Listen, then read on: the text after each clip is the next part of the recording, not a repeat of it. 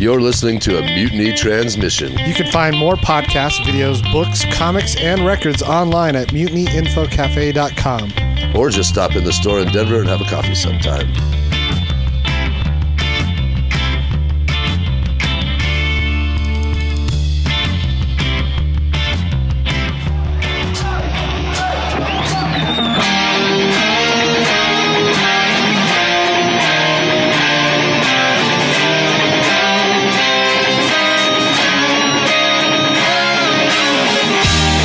Just go do it badly. At least you are know what I mean? fucking do it. Just get get out there and do it badly, and keep showing up and keep doing it badly, and it'll gradually get better. I or, or I would I would even like revise that statement to just like go out and do it. Right, Like, right. like like who gives a fuck? Like the the barometer of whether or not it's badly. It might just happen like- that you do it well the first time around. Yeah. Well, but this is you might find some aptitude. I mean, not in this know there. case, not Right. in my case, pretty much ever. But well, the thing the thing that I like about the idea of do it badly is it takes the pressure off at the onset.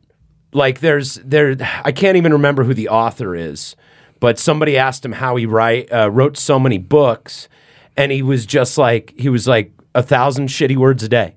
Yeah. You know, you just show up and you just go do it. And most days it's terrible, but some days it's really, really, really good. yeah, learn learn by doing. Uh, fake Right. it till you make it. uh, Well, Whatever. that- yeah. That that whole iterative process of doing some shit over and over and over again. Eventually, you're going to develop some some decent skill at. at You're inevitably gonna get Yeah, better. Like yeah. But you can't just waltz into most things and be like, like, of course I'm great at this. Right, right, right, right. so like with like with the example of this podcast, and you're talking about, you know, where most interview or many interviews are where like somebody just kind of like sticks something in your face, you know, sticks a recorder in your face and that's it. And it's, you know, when we first started doing this, it was me and Tony with an iPhone in the middle, a broken iPhone in the middle of the room. You know what I mean? And it sounded terrible, and only a couple of people listened, but it was fun and it was funny, and we're like trying Yeah. out ideas. We did sketches and all kinds of, all, you know, we would just try things. You know, some episodes would turn out better than others. Some show, you know, and then you you keep showing up, and somebody goes, "Hey, I really like the show. I'd love to help," and you get a producer and you know you get Gordo interested and Gordo starts making it sound good and then you start having guests and you you start experimenting with live streaming like in 2020 we're going to probably be live streaming every episode That's on sick, man. on YouTube. This is episode number 85 of the motherfucking podcast. Welcome to the show. This is of course the official podcast of the International Power Rock Combo, motherfucking Ruckus from Denver and Chicago respectively. The Rad in Colorado and the Rad certainly in Ineradicable. I'm your host, Aaron Howell. Logan will be showing up later and in the booth as always. I'm Gordo behind the glass. Thank you. Yeah, man, and I'm uh, I'm stoked for uh, our guest today. Not only because his last name sounds like the uh, bad guy in a low budget dystopian sci-fi film, but also because he's an incredible musician, uh, super insightful dude, and someone that I've had a lot of really great conversations with in passing, but we've never actually been able to like sit down and like like have a talk. It's always like running into each other at a at at a show or something like that and having 10 minutes of really like man i don't even know how to like like very philosophical conversation is usually the the the, the place places that it's gone when we have run into each other and it's it's cool to actually sit down and like have a one-on-one conversation with you and i'm looking forward to it please welcome to the show from the band in the company of serpents and are you playing with anybody else right now or are you just doing in the company of serpents That's pretty much it, man. That's That's it. that's that's the bandwidth I've got. Is uh, I find that creatively, I'm good for like one central focus. Right. and just pour everything into that. Right. No, for sure. And it, the, I, I am a firm believer in the whole chase two rabbits, catch none idea. And and you have put your heart and soul into in the company of serpents. Please welcome to the show, Grant Netzorg. Am I saying that right? You got it. It's uh, it's yeah. Netzorg. Like I just it's like I I am Netzorg. I control this domain. This encampment is my dominion, Mad Max. Do you have a Do you have a lock on netzorg.com? Nets, I don't know. No, and by the time I get out of this room, I'm, I'm sure it's like by the time you broadcast this, somebody's like, somebody's just going to be camping the domain. We'll hold off. Just- We'll yeah. hold off until you grab it, and then we'll put out the episode. Yeah, I should. I've I've been told that. I've I've gotten like dystopian cyberpunk or like weird like off-brand software. Um, is like is the one that I get a lot, or just robot. Like Look, dude. yeah. if you can't afford if you can't afford a really nice computer, all right, there's this company, they're kind of a smaller startup, they're called Netzorg. You just plug this flash disk into any old piece of shit, and like That's it'll take. it. It's got its own OS, man. It Or just it- takes over. Yeah. the new internet by Netzorg. Uh, what? By the way, what I was trying to think of that. Like, what is the what is the origin of Netzorg? Like, where is that from? I, you know, I'm I'm woefully ill-informed in terms of like my ancestral lineage. Um, it's kind of a one of those. Willfully uninformed. No, not willfully. I would, actually really like to. En- Oh, you said engage- wo- woefully. woefully, woefully, Woefully, I, not I would, I would love to engage further with with more ancestral work and knowledge. You know, just from an esoteric perspective and just Right. just for personal knowledge. But Esoteric. That's the word I was looking for earlier. Esoteric conversation. from what I understand from uh, my one uncle who's actually gone into our, our family tree in a bit greater depth, the name itself is Lithuanian.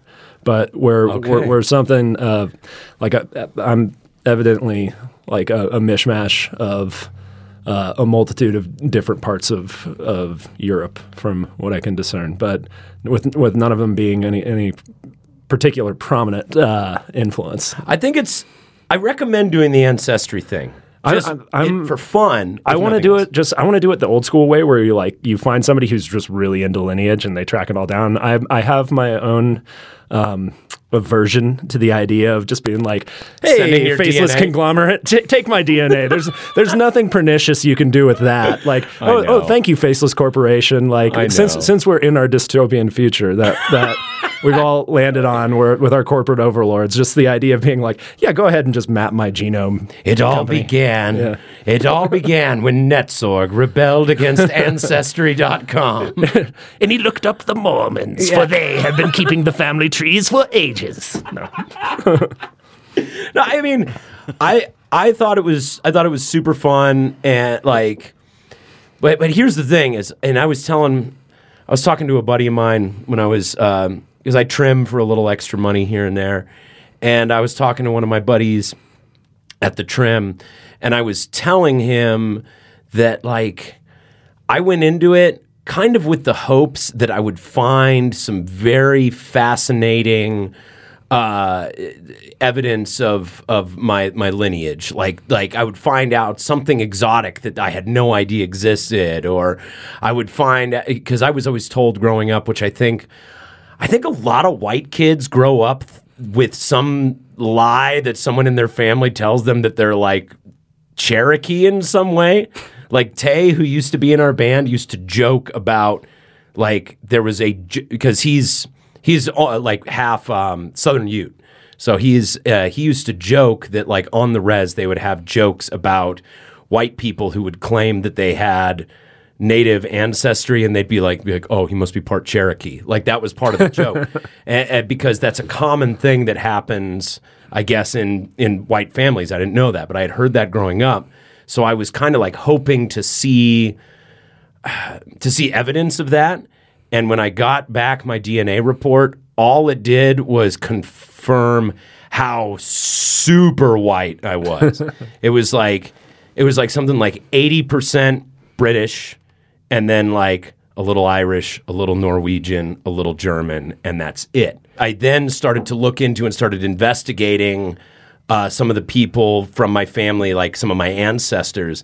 And at that point, it became undeniable that my ancestors participated in some of the uglier parts of American history. And I think what m- maybe has allowed so many of those things to get swept under the rug and ignored and, and willfully ig- has allowed people to maintain their willful ignorance comes from the fact that they can neither confirm As opposed to woeful. woeful ignorance, right? it is quite woeful, but they is is the fact that they can neither confirm nor deny the involvement of their ancestors in in Profoundly messed up stuff. in profoundly messed up stuff. And so what kind of happened as a result is there was this moment where it was like, fuck, you know, I cannot deny this. This is this is the truth. This is this is this is undeniable evidence that I am descended from people who did these things, right? And so, but then kind of what happens immediately is it becomes this like, how can I, in my own behavior going forward, and uh, how I relate to others, and and and how I live in the world. Obviously, I can't I can't change the way other people behave, but how am I going to use this to guide my behavior and maybe make myself a little gentler? Yeah. You know, a little bit more compassionate. And so I did find that benefit from it. I think that's uh, what a lot of people go into ancestral work looking for is like kind of this foreknowledge that you're going to find some fucked up stuff about. Right. Is it is it okay to use colorful can say language on whatever this you want. podcast? All right. Don't hold back, man. No, I would. Don't I would back. like, I, and I, I'll just say this right out the gate. I would like you to feel like you can say anything you want in here, and if at the end of it you say something that you're not comfortable with, you know, the, uh, the being out there, we can always edit it in post. Whatever. But speak, speak freely. I guess what I was going to say on the point of like ancestral lineage and ancestral repair is another concept. And This, this is kind of what I was alluding to when I was talking about wanting to get into ancestral work from an esoteric perspective is this idea that like, you know, everybody that has come before you for millennia of human beings Right. is, is all part of the story that gets to now, right? right. And that's you know while that their lives are not yours, it's still part of your your makeup. And while you're not beholden to the, the ills or crimes of your your forefathers necessarily, that you have the agency to do stuff in the here and now. Right. That, that might be, I guess. And I don't want to be talking too much about karma and all these things like that and getting too far out there. But the idea that that in some way there's a karmic debt that you have the ability to act upon and, and p- perhaps repay is Right. part of the journey of maybe becoming a little bit better person in the here and now, right? Well, and us as and us as a civilization and as a species. Yeah. You know, it, the, the the cycle has to the cycle has to stop somewhere, and awareness is in and of itself transformative. I Yeah, believe. I I would agree, and I would I, I want to make a goofy analogy since this is Okay. a, it's a, uh stoner podcast in which ninety nine percent of the people will have seen this film, but Groundhog Day. Oh yeah. um, it's it's kind of like like each day you're Bill Murray, but it's like how many like millennia of shitty days into that process are you? Right.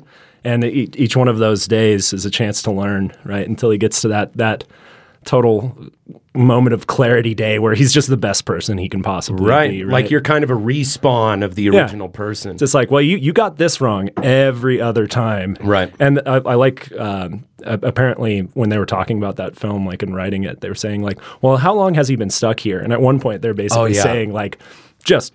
For we, for all we know, like millions Millennia, of years. right, yeah, right, yeah. right. Like he's been reliving it. At, like I heard that theory. Yeah, That's that's a fascinating Um, theory. but like that that you know each day he's working on uh, a different lifespan that's Right. a different chance to get it right right like so what if we pull back and, and perhaps our, our ancestral selves are part of a broader self that you know we're in touch of t- touch I mean, I think they I think they absolutely Um, are. I and, mean, it- and it- we're, we're just we're just that that piece of the uh, of the broader organism that can Right. act in in the now we're just we're that moment in the process. yeah You know, if it, like if you think about if you think about human beings like a you know a, a colony of bacteria, you know, like you can watch a you can watch a colony of bacteria.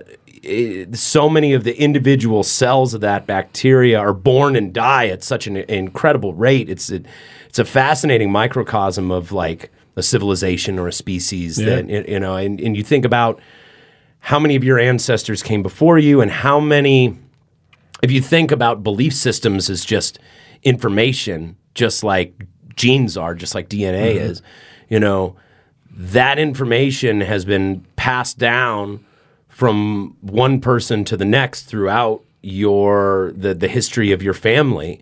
And there are things that we believe that we never take the time to question why why we believe them.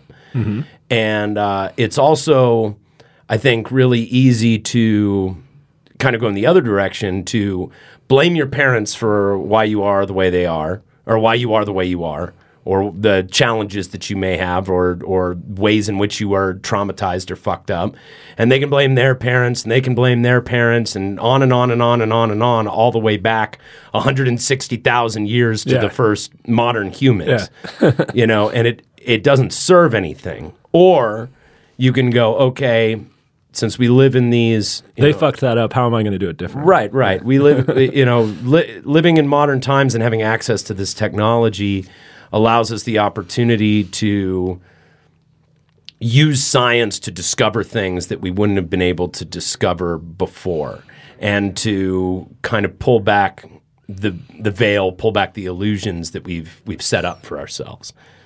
Well, and I think it's it's worth noting too that some of these uh, illusions, you know, that might be mythological in nature, are, also can contain cultural stories that, you know, while while not, they might not be, you know, from like say the biblical literists, uh, Right. lit- literalists perspective, like exactly how shit went down. They're basically telling broader stories about the human narrative, right? Oh, right. And like I think there's there's a lot of ways to still look at like a lot of this mythology and some of these inherited sort of cultural ideals and and ideas that we get as seeing like as the growing pains of humanity dealing with different issues Right. over, over you know long spans of time. Right. So at, I, and I I agree that like yeah we can use as use science as a means of peeling back the veil, but the the other fun thing is there's there's a whole corpus of esoteric literature and Oh, yeah. tradition that's specifically about purely peeling back that veil. It just Right. uses a little bit different technology than uh, modern science. Well, and and I um I used to for many years identify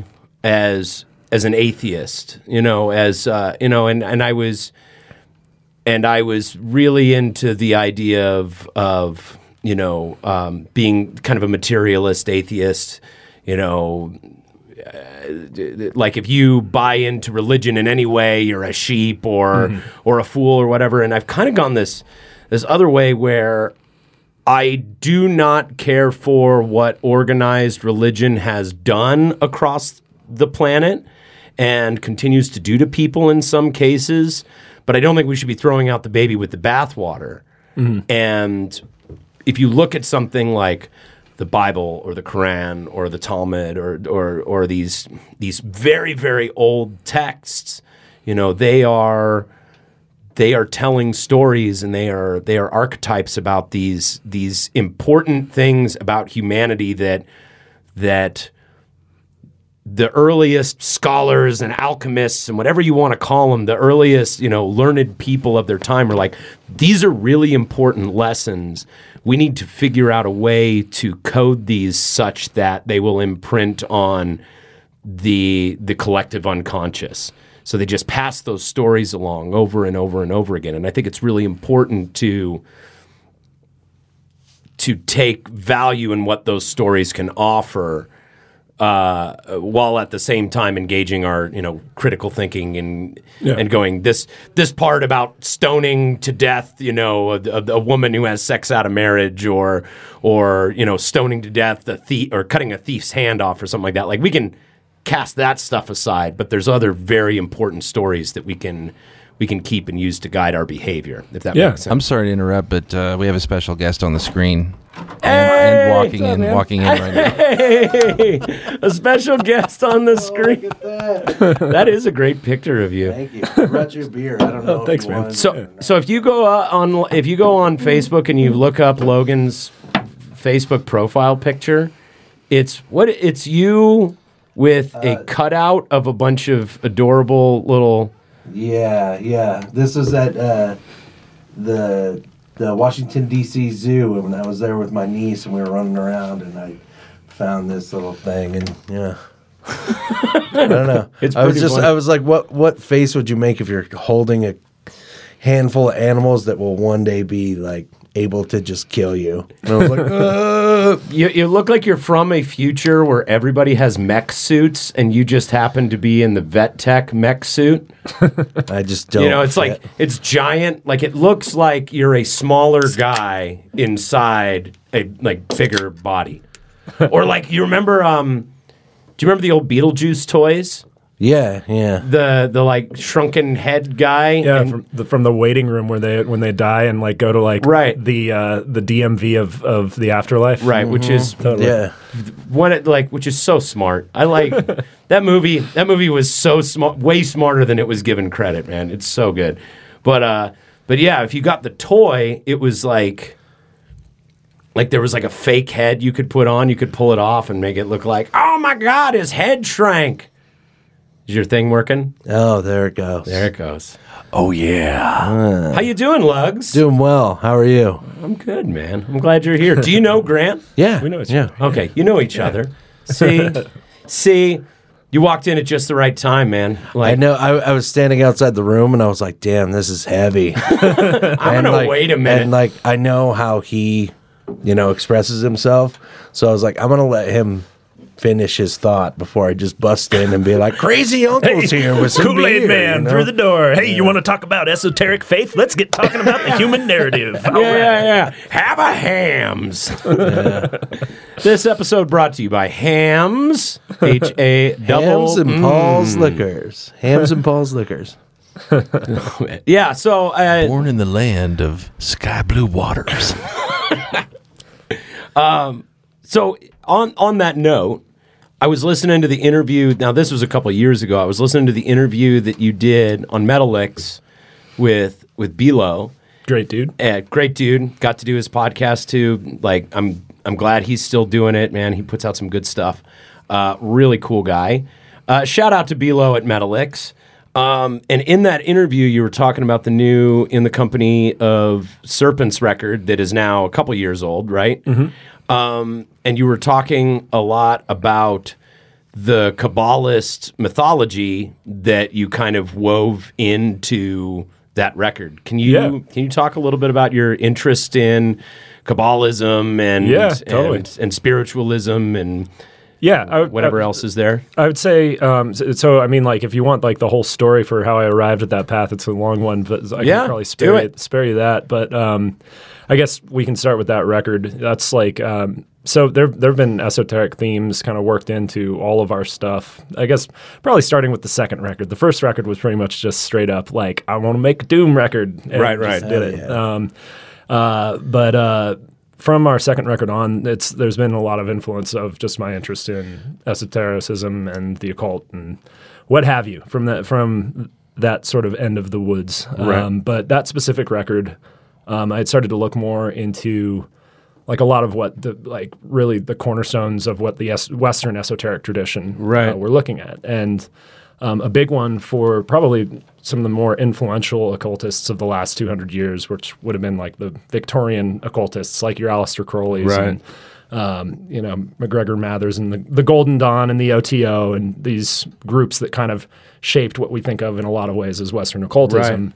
They were hugely into Kabbalistic thought and uh, Kabbalah from their perspective was sort of Hermetic Kabbalah, which is a kind of a different flavor than traditional Jewish Kabbalah. Right. Uh, but they have a lot of commonalities and overlap. So did it precede? Um, so like Hermetic Kabbalah is that like did that precede traditional Jewish Kabbalah? No, so so and and uh, it's really kind of uh, when you, when you look at the history because I'm of a lot of this completely stuff, ignorant to this. So help so, me out. So, looking at the history of a lot of this stuff, it's co- totally going to be dependent upon who you're talking to as to like what parts of the the tradition came from where, and it might be even something of a fool's errand to be like, this is specifically. You know, um, of this tradition. Well, this is like this is hermetic, and that's not part of the actual kabbalistic corpus. But Right. um, the idea is that it can be kind of a living thing that's kind of shaped by its practitioner. When you're talking about like hermetic kabbalah, you're talking about like what um, would be practiced like by your Aleister Crowleys and you know OTO Okay. and Golden Dawn type folks. And there are a lot of overlaps, and it uses a lot of the same things that would be in like Lurianic Kabbalah, which would be more Jewish Kabbalah. Um, but you know there are a lot of big differences. Um, but like when you're talking about like from an occult perspective, that's typically like Hermetic Kabbalah.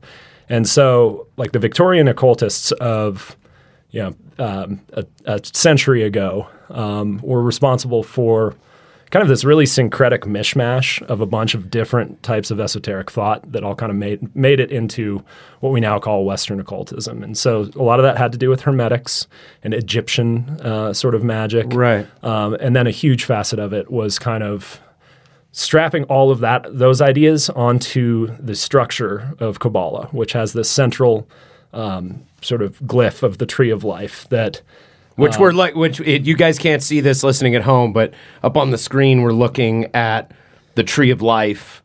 Uh, we're looking at the tree of life. This is actually from your record, right? yeah, that's here. that's so like kind of a stylized rendering of it. Um, That's but pretty dope. it, that, that that artist did a killer job. Um, yeah. If you look up in the company, of Sir- what's the name of the the record, just so people know? uh, Ain Soph Aur, uh, so A I N uh, S O P H A U R. Okay, if you look up Ain Soph Aur by uh, uh, in the company of serpents, you'll see you'll see the illustration we're talking about. Yeah. But continue, please. So okay, so without giving you like a little like mini crash course in Kabbalistic philosophy, Which I could really um, use. So if you want to, that too. would be I awesome. am way out of my yeah, I'm, I'm kind of lost here. So, Okay, I'm so- like, and so- I want to know more. I- I'm probably going to do a piss poor job of this, so apologies to any like true Kabbalists Who are just who might be listening to this. screaming at Yeah, yeah. Let me the couch this. Let me couch this by saying that I'm something of a layman with all this stuff myself. Like I'm not some like I'm really more I'm not some like like high wizard, uh, like deep like initiate of some specific school. In fact, like my day to day practice is probably a lot more chaos magic than it is Golden Dawn, uh, Western occultism. Well, and and, and we should probably clarify too that when you refer to like Victorian occultism, th- these are just the people who popularized it in the West, right? Who took Uh, these really old ideas and kind of introduced them to. they kind of they formed them. They cohered all these different ideas into one system that was kind of loosely. so they did on- create their own system. Well, based on off of like a Masonic lodge structure with different like, Okay. grades and goals for different levels of initiation. Um, Okay. and then they kind of shoehorned the structure of the Kabbalistic tree of life onto that. Okay. So uh, to to give you that that quick nutshelling of the tree of life, um, and again for my forgiveness to, to any dyed in the wool Kabbalist on here who's going to be like, you missed this. Well, it's like this is one of these things that has infinite. You can just go- and like to nutshell it is already to miss the boat. You But, can you can um, just go. What I always do if I miss the mark in any way is I go. I, I sing in a rock band. I I'm I'm not a scholar. Uh, yeah, Okay. So here's my yeah. Let me preface this by saying I sing in a rock band. Um, there we go. Safe. Say um, whatever you all want right. now. All right. Now I can All get out right, what it. does Corey Taylor think So- though? That's what I want to know. So the tree of life is based off of it's it's got ten different spheres that represent different archetypal forces in the manifest universe, from the most abstract to the most concrete, which is the the sphere that we sort of inhabit. Right. And every sort of idea that populates the broader world that um, or universe that we inhabit, from its most abstract and most like uh, uh, non-existent in ter- terms of how we would think of material existence. Like you're saying about getting into material science, a lot like a lot of that would would not have words for. Um, most of the spheres that that don't occupy the material plane. But Right. anyways, all of these things basically this is a map, and again, the map is not the territory. Right. To uh, crib a little Robert Anton Wilson, I know we've Yeah, talked, a little- about a him little- a little bit in the past. A little NLP. Um, but uh, the map is not the territory. This is just a sort of a, a, a way of looking at The menu is not the meal. universe. Right. Yeah. So so in this um, in this sort of paradigm, uh, Ain Soph Aur, the name that we got the the record title from, is one of three levels of I guess negative pre-existence that come before anything in the manifest universe that would be described in the tree of life could contain. So this is basically different levels of nothingness right, that are stratified before manifest anything comes into play. right. It's like antimatter kind of. So the, the way that's been described is that there's Ain and Sof and Ain Soph Aur. Then that these aren't direct translations, but those could break down into nothingness, uh, uh, limitless nothing, nothingness, and then limitless light. So that last stage before manifest existence is this limits, limitless light that is Ain Soph Aur.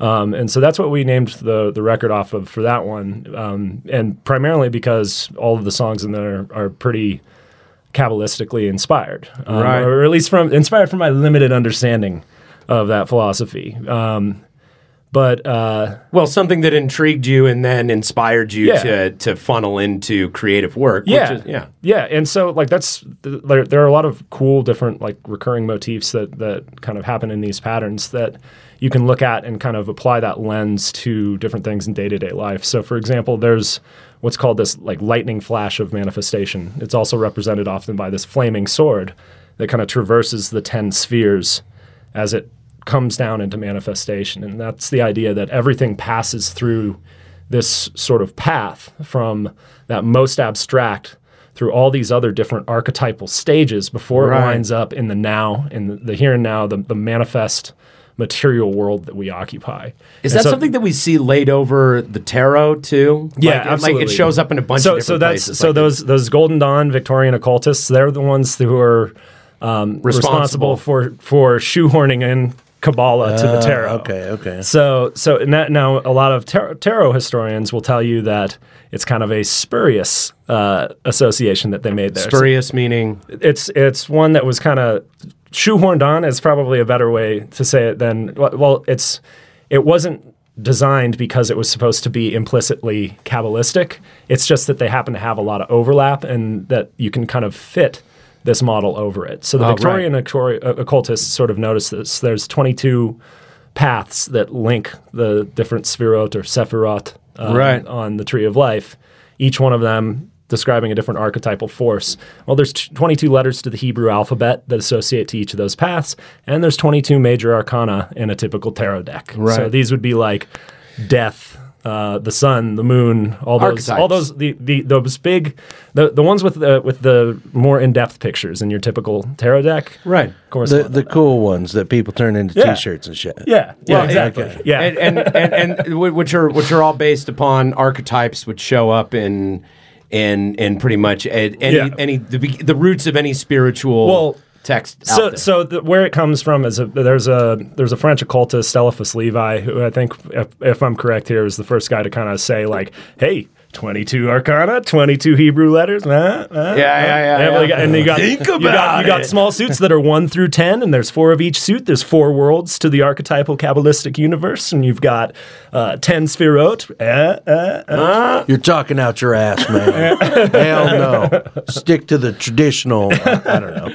Just talking about. but uh, yeah so so uh, like that's so this is all stuff like um, this is what like a lot of people when they when they look at like kabbalistic occultism versus uh, other strains of it and they look at this victorian stuff they're like well you're just kind of like appropriating a lot of different things and shoehorning them into to one system Right. that aren't necessarily there so that's that's one argument against that i don't necessarily 100% agree with that because most forms of esoteric thought are pretty syncretic in their nature in the first place Well, and there's they, that they pull whole- from a lot of pools yeah, there's that whole theory that there's that old saying. Uh, there's one teaching on the earth. There's just you know it's just spoken in a bunch of different Yeah. languages, something How- like that. how many how many different ways can you arrive at it Yeah, yeah, yeah. It's uh, the the like what is it? There's there's there's one teaching. It, there's just many ways to arrive at it. And, you I- know that old idea. I was I was joking with uh, with some friends of mine recently on this this subject. We were talking about how like how you know yeah if there is like some universal truth that just makes itself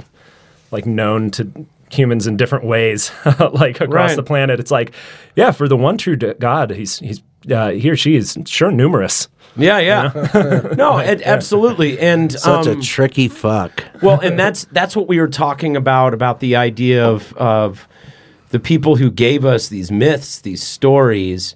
They thought that there was information that was worthwhile to encode into the collective unconscious. Yeah. And I've also I've, I've heard ideas too that across across a bunch of these um, if you broke down like those 10 spheres into three areas uh, and uh, you, you think about um, nothingness and pure potentiality and whatnot I've, ac- I've, I've also heard and i'd like to get your thoughts on this i've heard of it being a metaphor for consciousness unconsciousness and then the collective unconscious like the higher self. Like a like it's kind of like a map of conscious like the conscious realms. Okay, I, of of you know what pure potentiality or or the the human mind you know the the limit it, it's kind of a a rudimentary way of or it's kind of a way of mapping the human psyche before we had, you know, the ability to scan people's brains. I think I think that's definitely a, a helpful perspective to take with it, but I don't think it's necessarily the whole story. Right. Too. Like I think that's that's one good way of that's a good lens of looking at it. Um, but you know, like like even terms like collective unconscious, right? Like that's a pretty Jungian term, right? Right. Um, and so, uh, which go- again is just taking. and I haven't read a ton of, of Jung yet. Um, I have a bunch of his shit I've on my bookshelf. I've read a bunch of stuff by people who read a bunch of Jung. That's really. I haven't read any. Um, so I'm, I'm not like I'm not averse to that, but it's also like so a lot of these different stories. Um, like we talk about how some of this y- you you said it needs to be codified so that it can reach the collective unconscious, right? That's one way of putting it. A lot of the esoteric shit was considered heretical and thus was written in code uh, for centuries, at least when we're talking about modern Western esoteric beliefs. A lot of this shit is deliberately codified so that To so- keep so as- everybody so from to having keep the, access the to it. practitioners who wrote the shit uh, off the, the burning stake. right, right. No, absolutely.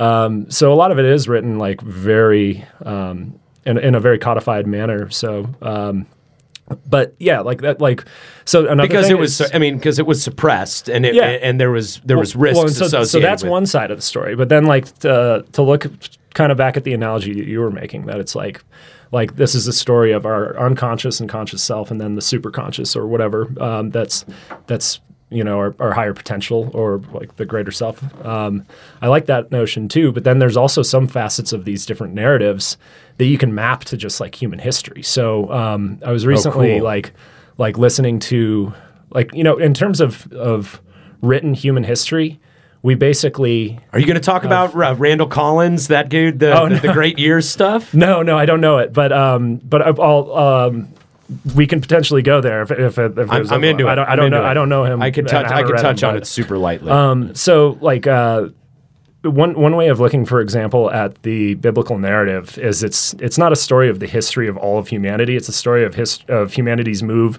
into agriculture, Right. And and subsequently what that becomes and and propriety and property and everything that makes up the modern world, Right. Like all this idea of ownership or moving from a hunter gatherer perspective that would have been present at the end of the last ice age right. um, to one that's like, hey, we figured out ag- agriculture here. Right, right. Um, and we're now moving into this paradigm, and thus we're going to codify all these laws about property and propriety because this is my land and I've sowed those seeds and I'm I'm I'm yielding the, the rewards of all this. Right. I'm not, I'm, I don't know if I'm articulating that well. no, I understand. like, I understand what you're saying. so like like one example um, that I was uh, given in a class I was taking recently was um, um, that like the story of Cain and Abel, for example, Right. is about a dichotomy between um, hunter gatherers and what would now be farmers, the agricultural sects of society. So we would have been hunter gatherers for all of this prehistory uh, that we have in the genetic record, like dating back hundreds of thousands of years beyond what we consider the historical period of humanity, which is you know what twelve thousand years and change. So um, we would have been hunter gatherers for a huge part of this leading up to that, and so you get to this narrative where um, uh, Abel has like, hey, look at this nice beast. I didn't make this beast, God, you did, and I'm bringing this beast as a sacrifice to you. Right. And then Abel, who's like, well, I made this wheat. It's mine, and I'm giving you this wheat. But part of it is like that was that was viewed as an as an insufficient sacrifice, right? to And- give wheat. yeah, That Cain, was- when that was- Cain when Cain comes along with the wheat, it was it was looked down upon by God, right? And so Cain Right. Cain wigs out, slays Abel um, Right. over, over over this perceived slight. But part of it is uh, think about the the notion that he had he had cultivated this grain, right? But he had the temerity to think that he made it, Right. and he's coming to God and telling you, "Look what I made." Uh, so God was like, hell no. I made that shit. Yeah, Okay. um, that's one way of looking at it. But like, that's just on the specific like look at that particular parable. now, now, do you There, think? there could be a story of the broader shift of humanity from a hunter-gatherer society, albeit a very sophisticated one, as the Right. as as it's looking more and more to be, um, into one that's city-based, agricultural, right. um, and reliant upon basically everything that, that has become the cornerstones of our current civilization. Well, what what what's what's kind of occurring to me as you're talking about that is you know there are so many there are so many stories within religious stories that come from the stories of, of earlier religions. You know, you can take the Bible all flood the way. narrative. Yeah, yeah flood, narrative. occurs in basically every world. you know, immac- uh, uh, immaculate conception is another one. Um, the the story of Cain and Abel shows up in different Yeah. ways, and so what it a makes me disgraced brother slaying Right. slaying some that's that's across multitudes of cultures that predate um, right. uh, Abrahamic faiths by a, a damn long sight. so so so what we're so what we're talking about here is the idea about how how the the early authors and um, promoters we'll just say promoters the literary agents of the bible Yeah. Were taking those old archetypal stories that people already kind of had in the Cultural memory of them. right the culture exactly. The, the like that ancestral memory of it that culture that the yeah the cultural memory of it.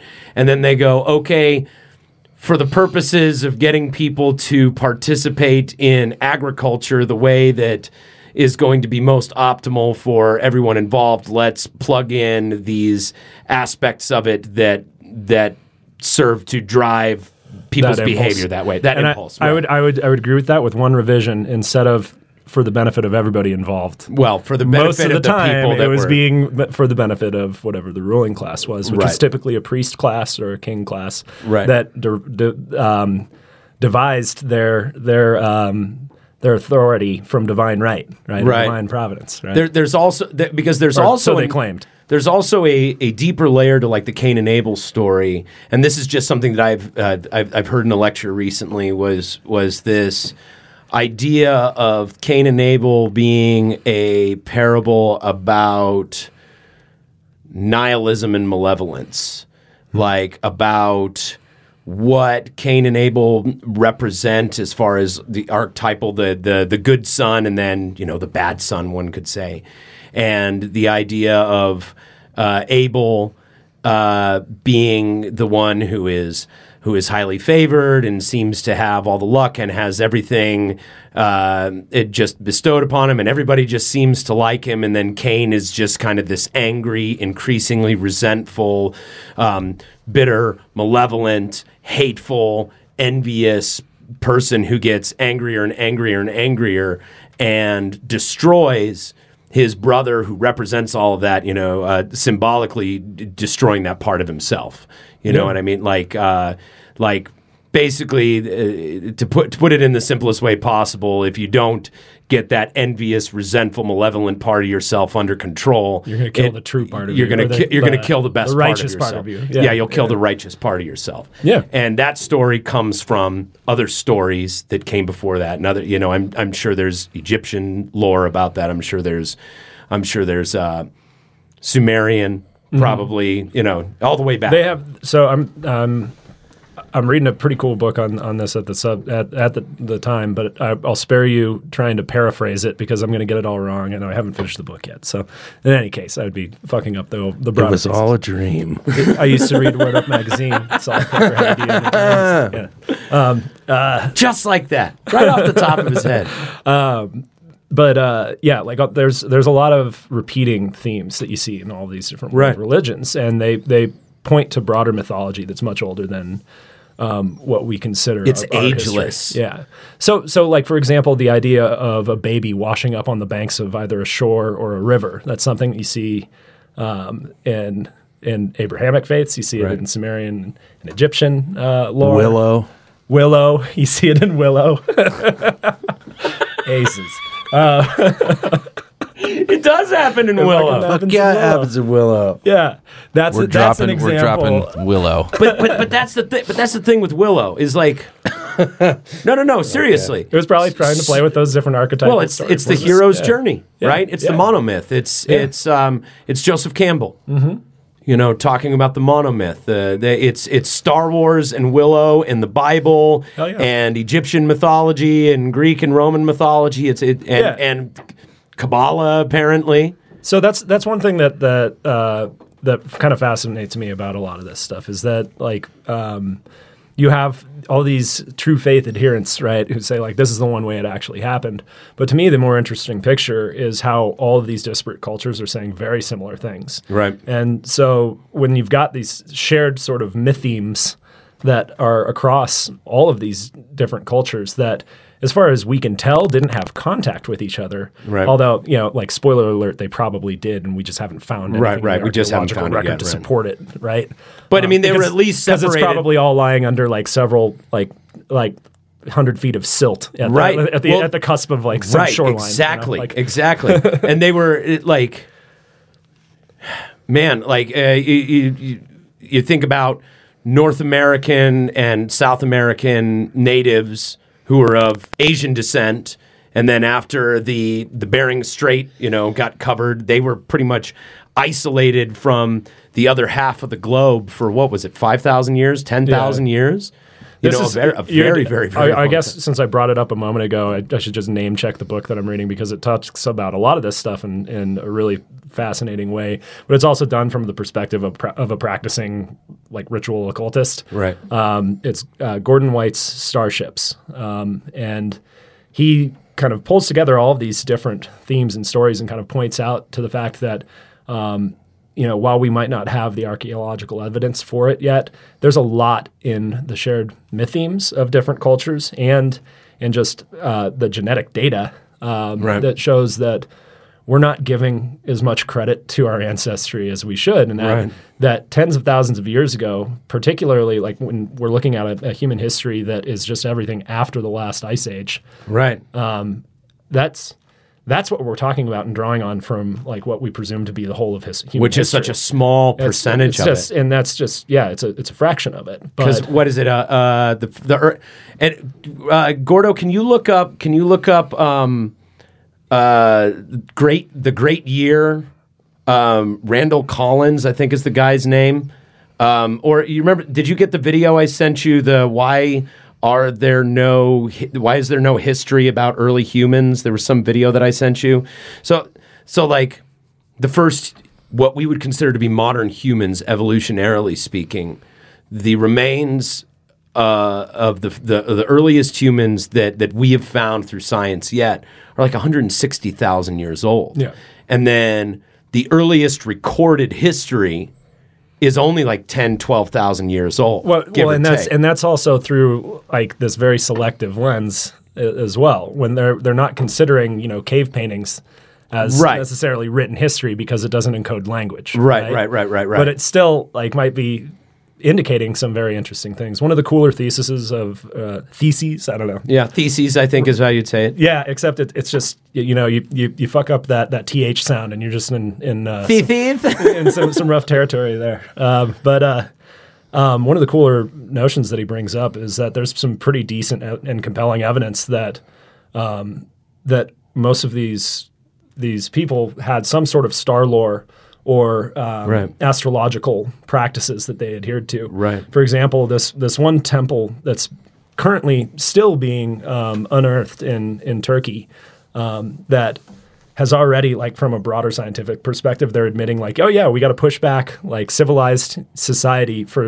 on the timeline of humanity a little bit further because of the existence of this place we just found this, that yeah. like that predates Sumerian culture by 5000 years Right. um, but this place called Gobekli Tepe. Um, each one of these temples orients to significant constellations in the sky that would have been uh, potentially significant for hunter-gatherer cu- cultures. Right. So they orient these temples towards Orion, this big, you know, astral hunter in the sky, to where it's going to rise. And then after a few hundreds or thousands of years, where it's shifted in the night sky, they're like, well, this temple is fucked. It no longer points to our key asterism.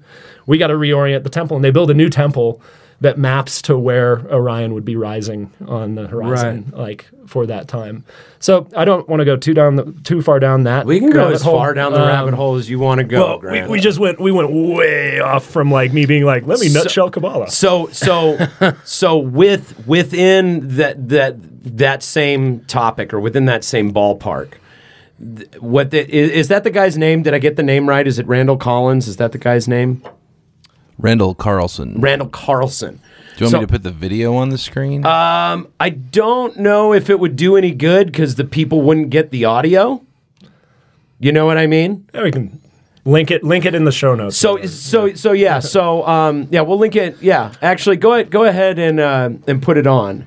Um, These various cultural groups, whether so basically, what he's Motherfucker's holding the D20, man. so if you go if you go onto YouTube, what's the name of the video, Gordo, so people can look it up? system from some source Why is there no record of ancient humans? Okay. Randall Carlson. So, um, what he talks, can you turn the subtitles on too?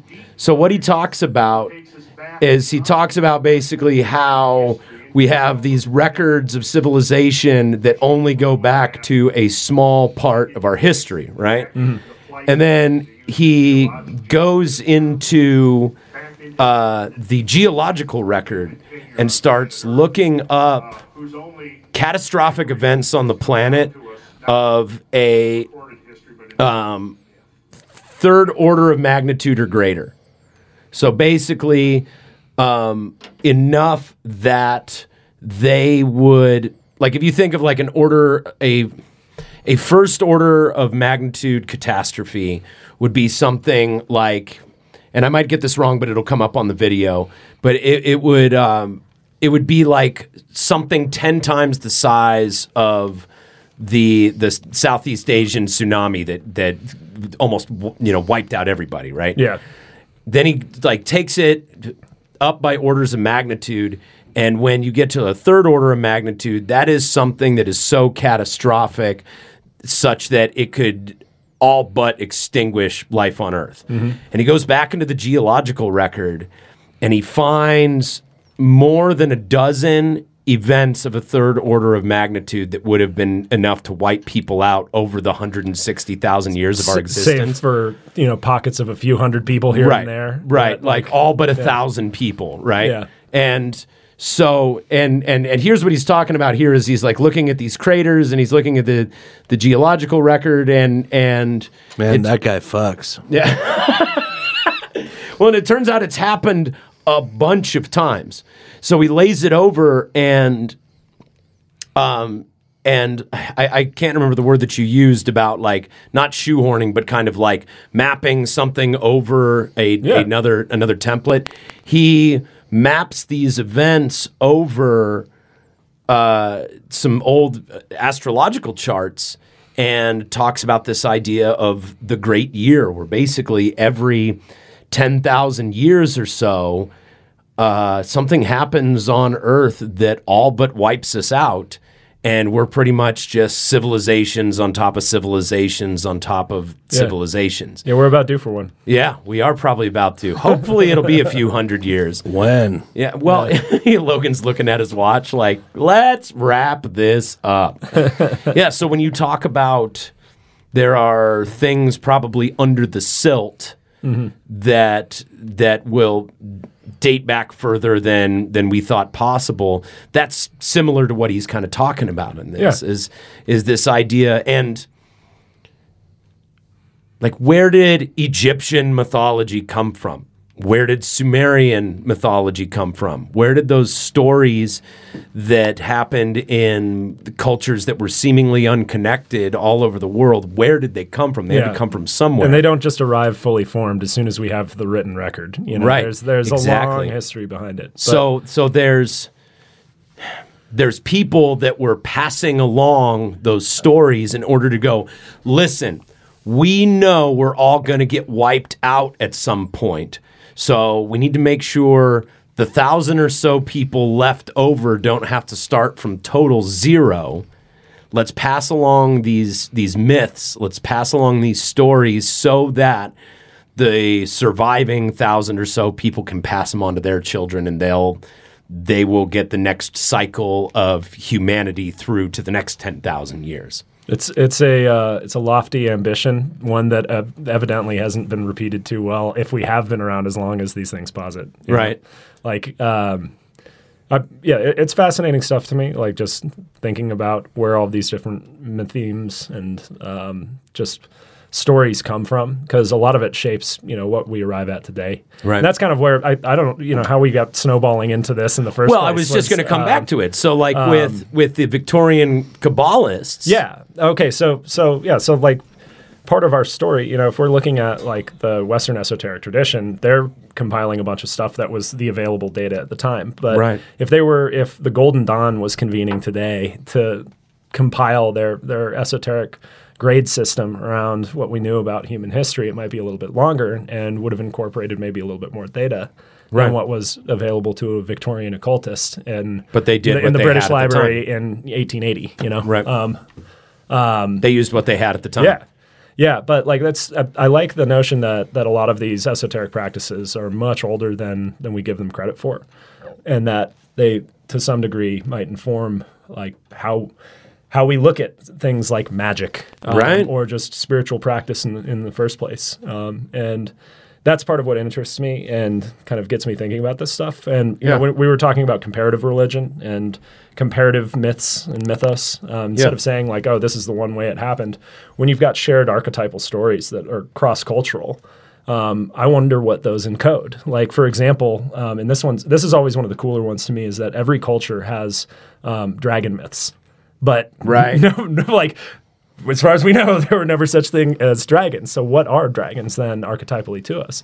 Is this something that, as you mentioned earlier, like is just a is a um, a figure that's part of the collective unconscious that everybody knows dragons because they're just part of that DNA that's written to us? I think it comes Um, from being. I think it comes from being early humans and having our built-in fear of serpents, for one. Mm-hmm. You know, it's our built-in fear of of predators and nature. You know, a hmm. dragon is a dragon is a is is a, is an amalgam of serpents, lions, tigers, bears, oh my! fire. Geckos. You know what I mean? like, and they like. Herpes. it's out there.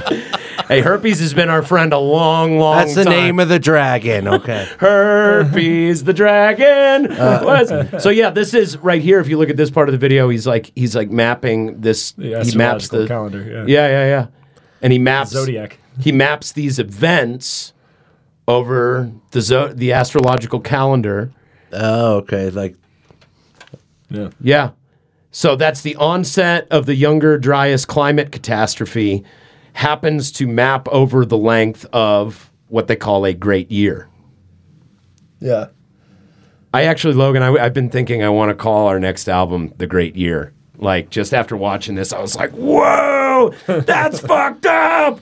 We're all going to die. See, these are all Year zero. these are all catastrophic events that have happened throughout the entirety of, of human history. All 1600 years of it, or it 16,000 way years goes of it. along with the 160,000. MF Ruckus records we have. Just the great year. This this album's just all about how we're all gonna die. Well, well, I I mean, Yeah, don't take y'all for doomsayers, man. I've seen y'all play Not really. no, no, no. But I mean, it. What? So to that point, like, um, We can. I don't care. We no, can call like, it whatever you but, want. But but to that point, like what? Like with the comic book and with uh, like with the comic book, what I've been trying to do is it's like trying to tell a very old story, trying to use different elements of the monomyth, these, you know, different mythological elements in a modern story to do our part to communicate the lessons of these like old tales. You know what I mean? and make a new story about it. I right get it, right yeah. A- and and the i mean the songs i've been writing aren't necessarily about really deep mythological ideas. They're like the songs that i've been writing recently are more uh, like are honestly more either true stories or just for fantasy and, and fun which is why i started doing the comic book so i could do this other element without having to mess with the way that we like to write songs, which is we just like to write fun rock and roll songs and like to tell stories and, and, and things like that. Uh, anyway, yeah. Back to dragons. Back to dragons. Um, I was in Krakow, Poland, and like me and my wife were walking around, and there's like plush animals or plush like dragons all over the place, and like statues and shit. And I was like, this city really likes dragons. Like I'd never seen a place like that before. And then we got to the castle and we read the history about the place, and they straight up thought that a dragon lived under their castle. Like that was the whole history of the whole town.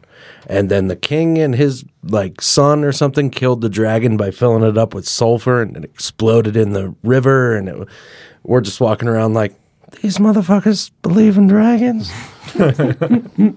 they really think dragon. And I, I mean, obviously it was all for fun, but it was really cool. to See a whole city like based around dragons. Yeah. Well, they they believe in they believe in the importance and the significance of the story. Right. You Right. know- obviously we were making jokes and shit, and we were like, "This, this eighty-year-old lady believes in dragons," you know. But, but yeah, like we got, we put it together that it was just like, oh, it's lore and all that shit. Right. Right. That's really cool. Yeah, it was fun. That's really neat. Um, so I guess so I guess what I, the the next thing that's kind of popping into my head, Grant, that I want to ask you about is what is what is your educational background? Because man, you just have a brain for this type of information that like like I really like learning these things, but I am not able to articulate it as concisely as you are. And so I'm curious like what your what your educational background is and what your like what your vocation is. Like are Okay. Like do you are you like a professor as well as I, like, that would be a cool, cool job. I, um, but I, I am unfortunately not. Um, education wise, like I studied, you know, literature, and then my degree that I graduated college with was in art history. So I've been interested in in how in symbolic meaning for a long Right. time, and so what what symbols can encode and what kind of stories they can tell has definitely been something that's fascinated for me for a long time. As far as the esoteric shit is concerned, um, that honestly came more from like my interest in, in just weird music and Right. getting exposed to stuff via that. Like, um, I would say like my first um, sort of foray into more, of- more like occult music was some of the like the industrial stuff of the, the late 70s, early 80s. You know, your throbbing gristle, coil, psychic TV type stuff that were all actively um, you just named three bands that I didn't know existed until right now. it's it's all um, I'm gonna look all three of them up. it's so they're they're, Throbbing they're Gristle, really? I've never heard Throbbing Gristle. No, I don't. I don't know. Proto industrial man. Yeah, I've heard of Coil, but I don't know the other two. So all these all these folks were were practicing, I guess, what broadly falls under the umbrella of what's called chaos magic now, and um, that is something I started to get interested in as well. Um, Is that like what David Bowie was into when he, he was, was doing he like was more like the- Victorian Golden Dawn type stuff. Like there's there's that line I can't remember. It's on Hunky Dory. It's like.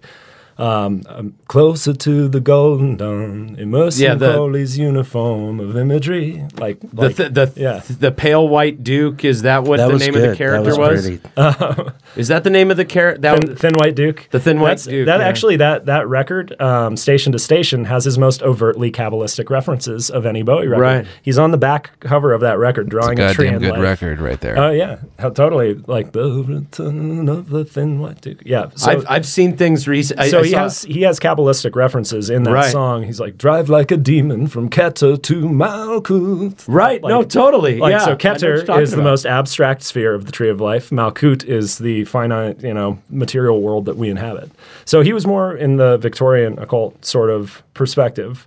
So to back up and give you some, some an idea of like what chaos magic would be Right. comparatively is it's like um, Victorian occultism would be like Golden Dawn, OTO, that sort of stuff. Chaos magic is total punk rock occultism comparatively. it's like like divorce this shit from any sort of dogma um, and give me the actual practices that lead to, Yeah. to like either personal change or manifest change in you know in, in the world around me. Uh, Right. like like take away all this dogmatic shit and just give me Give me the spells. give me the three chords. Yeah, Like- right, like- right, right, right, Like right. so that's that's why you know I don't want to learn music theory. Give me three chords. it's so that's so chaos magic is kind of like punk rock occultism in that perspective, and it has its uh, its advantages and its and its weaknesses in that. You know, it's like you can give three chords to a million bands, but not every one of them is going to be the Clash. right, right, right, right. So, um, and that's not to say that and the theory helps inform your choices. Right, right. So I kind of got into um, the esoteric, um, honestly, from like just finding out that like these musicians I was interested in were looking into this stuff, and then learning more about it myself and being like, well, this is some fascinating shit, Right. um, and just started to get more into it from that, and you know, like I, I tend to write. I'm not good at writing like story songs, you know, that that tell a narrative. Um, and I, I'm, I guess maybe I'm not at this point in my life comfortable enough to write really overtly about my my own experience. Right. And so, like, I wind up writing things that end up getting veiled in the same sort of esoteric language that might be talking about something specific in my experience, but is kind of encoded um, through the lens of these sort of esoteric perspectives. So that that it ends up informing my writing a lot in that, Right. in that regard. But honestly, it's just Well, if it just- if it resonates with you, you know, then it Yeah. applies to your personal experience well, that's in some way. I mean, that's it's what I've I've found I like to write, um, and it's you know you you write about what you wind up wanting to be creatively inspired by, or what what you're taking influence or interest in, right? Um, influence from or influ- uh, interest in.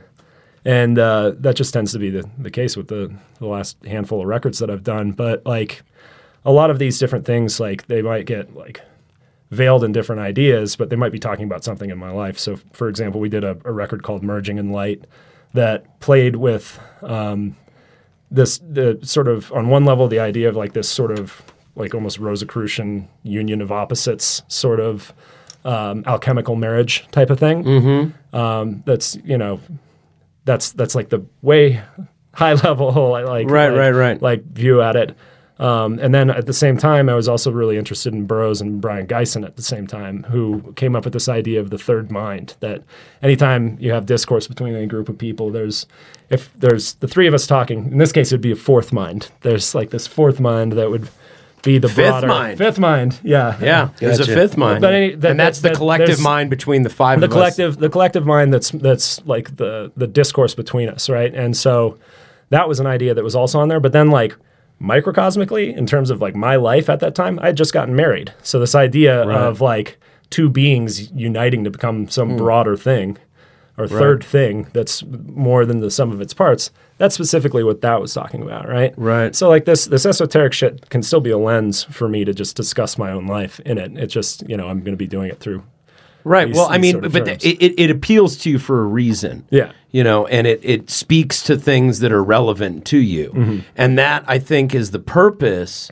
of transmitting these these myths throughout our civil like that are I mean they could be they literally could be ageless. You know, if we if we wanted to get really weird, we could talk about, you know, aliens visiting early humans or stoned ape theory or any of these things like I think there's there's probably a little something to the whole stoned ape thing. Like, I'm not, I'm I, not a- I, yeah, I don't. I'm, I'm not a huge McKenna guy, but like not and that, not because I've not because I'm anti him, but it's mainly because I haven't read a ton of his shit. right um, to fo- en- enough to form an opinion. But um, there's another cool work. Like if we're talking about like how different like modern versions of our religions are compared to what might have formed them, there's a cool book. And again, like let me preface this by saying I still need to read it. It's on my bookshelf. Right, but, right. but uh, um, there's a book that came out by one of the dudes who was the uh, he was one of the scholars working on the Nag Hammadi library, which, if you're unfamiliar, was this corpus of texts that got discovered like basically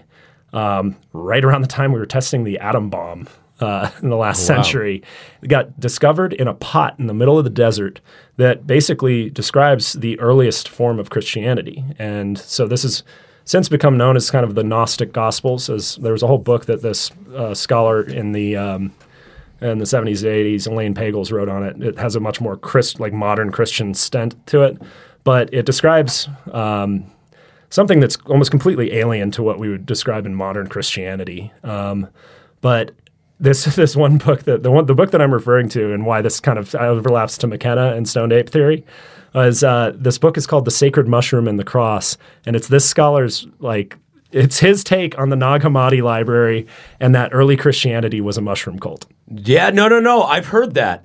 I've I've heard um, I've heard tell The of I, I, and, and I, mushroom I of couldn't tell you I couldn't tell you what source I got this from, but I've I've heard stories about like mushrooms showing up in a bunch of places that we would be surprised to find them, just like in in literature and in mythology. Yeah, you know, yeah. in- including Christianity, which well, is and fascinating. some of the more like psychedelic facets of it are are part of what also gets contained in, in like sort of the ideas that form Gnostic Christianity, or just Gnosticism in general, and the idea that there's and what's your definition of Gnosticism? that's a big that's a big old ask there.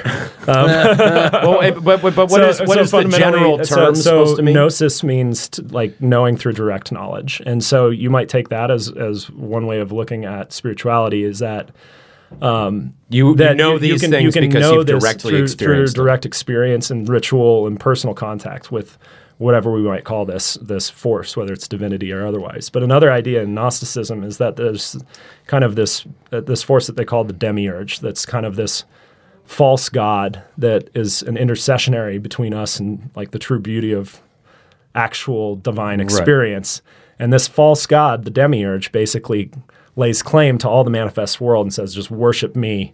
There is don't worship any other god than me." Now, is the demiurge a characteristic in all human beings th- that all human beings possess that like drives them to become uh, false prophets or something like that, or is it, it like is is the demiurge like a character in? It, I think it could be kind of both. Like, Yeah. like there's also this notion that that, that over, overlaps pretty well with with demons, and these are called the archons. Um, and the archons are sort of like these demonic forces that just kind of shape humanity to their worst. So Right. um, when you think about like Well, like those the- like elements perhaps- of your personality, Cain. So you know, yeah, yeah. Well, so so when you think about like the most shitty, pernicious facets of like modern life and society, you could consider these under archonic influence, Right. Um, and I'll give you some examples of some films that could be considered pretty gnostic. Um, but like The Matrix is a great example of a pretty gnostic film. Right, right. That we're all asleep to this sort of reality that's being placed in front of us by the demiurge, if you will. Right. And that um, it's part of our trajectory to try and break free of that and, and see what the truth may be. Okay. So Okay. So okay. So the the the the, the demiurge is a concept that can be personified by you know either a literal physical antagonist or just like a a, a figment of, of consciousness or, or just getting mired in like in a shitty illusory society that is not Right. the broader all or divine And I- presence that we might have contact with. I can imagine that if you were an early human and you didn't know that mushrooms possessed chemical compounds that that caused certain neurological connections to happen and and expanded your your your vision your awareness and heightened your senses and caused you to hallucinate i can imagine being that early human and having that experience and going i just met god Yeah. Like i just How many how many fucking like burnouts have you have have you talked to that have that same experience in modern society? Oh, like, Oh, yeah. fuck fuck just like like early um, humanity without uh, access to the the chemical knowledge to let them know that that they're ingesting some sort of psychoactive chemical. Right. It- like there there are people today. Like I can probably I can like you give me enough time and I'll find you somebody who found God yesterday on acid. you know, like It, it, like a thousand years ago, they would have been like a, a, some sort of a monastic in a hair shirt, like Yeah. just like, like, like crazy religious, like, uh, what would you say? Like during the plague, there was the the flagellates, the oh, ones who Oh, yeah. would like kind of march around Totally. whipping themselves. You know, like now they're I am just profane and unworthy. I must beat it out. dude, totally. Where's David from Havoc when you need him? I know, dude. That dude would just be like, yeah. Yeah, man. I met God this weekend. It was awesome. That's so so this so this is just all spawned from Uh, like just an interest in this shit. just an interest in it. And, Yeah. and you going to pursue a degree in art history and, and literature and learn about these. So, in other words, you read a whole shitload of books and you learn a lot about the background of, of art and symbolism. that and that has a like lot to do with it. Yeah, I, I read a lot, um, and it's just you know stuff that interests me too. I like um, the the the notion of esoteric knowledge versus you know the exoteric that we might be, get presented with is, Mm-hmm. some, is something that's always kind of fascinated me. The idea that there's there's another reality that's that's ever present, but We're not necessarily we're not to attuned see to, we're not attuned to um, in any capacity, but is constantly surrounding us. And, Right. You know, you look at something like like humanity's visible spectrum of light is, you know, a minute fraction of what we know to be Right. the total spectrum, right? Right. but these these sort of ideas have kind of fascinated me for a long time, and so they wind up in my music. Um, one of the so we just we got a new record that's done, and it'll be coming out like next March. Um, but one of the ideas there that's kind of following along from the Kabbalistic uh, notion that, that kind of got brought up earlier is uh, um, there's this notion of, of of like a fundamental root essence in a lot of these esoteric um, disciplines, um, and you know you, you might even compare material science like the fundamental root essence for a long time would have been atomic theory, right? That there's this this is like the, The base, thing that makes up all the things. this exactly. This is the base building block type of thing. But so a, a lot of these different like esoteric groups have looked at these this sort of fundamental essence called in you know in, in some cases it was called for example the prima materia the first material right? Um, and they would call it different things. So in some cases they would call it mind. So like from the hermetic perspective the whole universe is consciousness Right. and the broader macrocosm cosm of the all is reflected in the microcosm that is each one of us and that consciousness is like this fundamental root, root essence Right. others have posited that sound is this fundamental root essence that everything is just vibration right and that Right. the densest matter that you have is just vibrating at such a level that it, we perceive it as as completely solid. And then the other one would be that everything is light. Everything is part of this uh, visible spectrum. Right. And so that Um, when it's probably all of them at the same time, just being read with well, different and- pieces of well, and equipment. cons- consider it's just like pick your metaphor, you know, like Right, like exactly. Which, which one resonates with you? Which do you like the best? Yeah, yeah, um, yeah, yeah. Um, because we're probably not coming anywhere close to describing the reality of it, but. Um, that that notion kind of comes, and at least in part, from some of my kabbalistic interests. So I told you the last record was called Ain Soph Aur, the Limitless Light. So that's that's that moment before manifest existence. Everything is just unlimited, limitless light. Right. Um, but then everything comes. That's into the level right before right before Existence, existence, right. right. before something comes into existence. it comes out of nothingness into limitless nothingness into limitless light. limitless light. And so um, others have posited too that like when you look at like notions of divinity, you, well, like first of all, I think most of us are like, I, I don't, I don't, I don't know many functioning adults that are biblical literalists that think that you know there's a specific bearded sky man that is God Right. that looks down upon you, right, and it's like this one personality. There's a lot of them, but they tend to stick There's with all the other ones. There- yeah. there- there's, there's- a whole shitload. Right, the one true God is multitudinous, right? Yeah. Right, right, right. Um, but the idea that if okay, so if there's um, omnipotence, right, all powerful, anything, right? There's then there's nothing that can be without that, right? So there's nothing that can be placed outside of the sphere of what the broader all or divinity is, Right.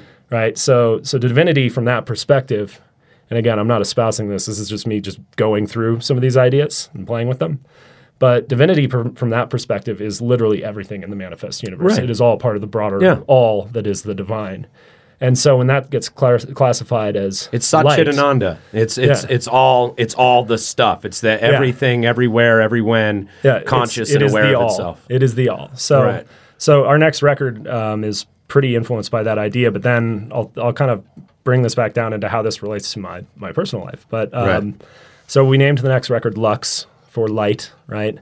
Um, on the idea that everything is based around this all, right? And the cover. I'm really stoked with the like great cover art uh, done by a local artist, Christina Hunt. She did like all the Cloudcatcher stuff. Oh, right, right, right. Um, she's done a, a ton of great stuff, like brilliant illustrator. Um, but I basically tasked her with like I, I want something with sort of a solar motif to reflect this light sort of thing. And Cool. like like imagine you're doing a modern version of the Sun Arcana from Tarot. Um, and she comes back to me and like we didn't even have a talk about Kabbalistic stuff. She's like, so I want to include um, the Ophanim or the Merkaba from the Vision of Ezekiel, which is basically this crazy, crazy scene in Ezekiel where he is confronted by angels that are described as like giant wheels of eyes, just like rotating in and out of themselves, like wheels upon wheels of eyes. Just these terrifying things, these terrifying forms that are angels. Um, and that's known as the Ophanim. But like she incorporated that into this. And it's funny because Cool. the back cover of our last record had another stylistic depiction of a Merkaba, which is the same sort of thing on the back of it, but she didn't know that, and it just got picked up and put on the cover of this. But um, so there's this idea of light kind of and fundamental root essence kind of overlapping here for for the theme of the new record. But on a personal level, um, our daughter's name is derived from that same word, lux. Our daughter Lucia is our. How old's your daughter? She's two. Oh man. Um, she'll be two here, but probably by the time this comes out. But um, uh, anyways, like so on, on one level, it's this the, it's a record that has me trying to grapple with ideas of, you know, coming up with some sort of esoteric prayer to the all, and then also speaking directly to my daughter. Um, Who came out of limitless light? Right. You know, is Yeah. is is, and man, isn't that amazing too? Yeah. Like when they, it's it's. I thought that I knew. I thought I had a a general idea of what it was going to be like to have a kid. You know, I I, I knew I was like, well, you know. Biologically, the instincts are going to kick in, and I'm just going to love this kid no matter what. I'm going to be super excited about it. I'm going to I'm going to have a lot of fun. There's going to be a lot of challenges, and and I was trying to like break it down, um, you know, conceptually. Uh, and then when they actually show up and they are like this, this literal pure being of light that that is it's a piece of your own light mm-hmm. and your partner's light. You know what I mean? It's like it's like you get to see for a minute the the potential of what the two of you had inside yourselves. Yeah. Does that make sense? Absolutely. Like like something that you like like have you ever seen Cocoon? you know what I mean? Like the little the little like light aliens that live inside the old people. It's like it's like all right, we're gonna pull you forth into the earth, and then we're going to spend the early part of your years kind of like sculpting clay around you to make you into a person so that you can survive in this world of other beings of light who are all encased in in Yeah. clay. You know, Yeah. it's Have you ever seen The Highlander? Highlander. yeah, I've seen the Highlander. Did you know there can only be one? Have you ever seen Howard the Duck? Didn't they make like you know it's a three duck? Highlanders? there was way more than one Highlander. No, There only could be be there, one. can, there can be infinite movies. There can but be there can only infinite be movies. one Highlander at a time. okay, Yeah. okay, got it. Um, we, we we need to take a break right now for for technical reasons, Okay. All right, cool. so that we can continue going. Actually, oh, okay. Uh, let's take a break and we will be right back.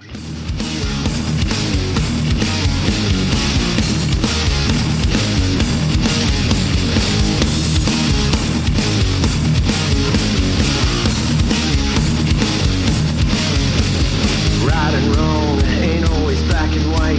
It can feel Do you play D and D? I, I'm actually gonna play my first game on. Oh my god, you would like You'd love it. you would be a king at this shit, I, dude. I'm, I'm, I'm You looking should be a forward it, DM. yeah. You should so be my- a G- Whoa, the whoa, DM. whoa! You gotta, I- s- you you gotta- gotta, start slow. You got to walk before you can run. GN the DM, dude. I'm playing um, on Thursday, like a group that also includes Gordon from Call of the Void. Oh, cool. Um, and like it's me, him, and several of our buddies who have never played D and D. Basically, cornered our one buddy who's like an all too willing DM to be like, teach us. Like, yeah, yeah. like it's too, way too much of a glaring omission in our geek blind spot that we don't know how to fucking play this. one- once you guys like get into the fucking the the motions of it, you guys are gonna have fun. I I'm, can I'm already tell. to it. I used to play it in high school. Uh, I mean, I played it in high school for a little bit, but I haven't gotten into the rebirth of it, and it's and it's literally just because of time. I know I would have fun. Like Logan, you know, it'd be really cool is if we did an episode where we played. Oh shit!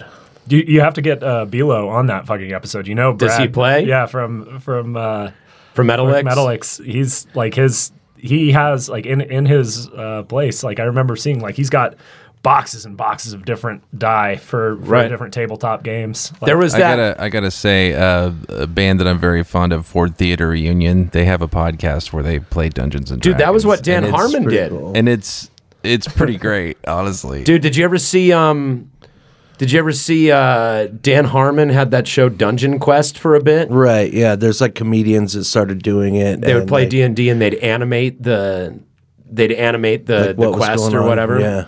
Dude, I would be taught. I mean, we wouldn't want to do multiple episodes of it, obviously, since there's other people already out there doing it. But I would love to do an episode. It, it takes some D&D. time to set up. It's not like we could show up, press record, and be like, "Okay, now we're gonna play." Right, right, right, It's not fucking Clue, you know. No, no, no. You've got to you've got to set up characters, and you've got it takes some time, and like it would take us probably three quarters of the episode to get ready to play, just to get like four or five people that Yeah, have this not ain't played. no settlers together. of Catan. Hell no.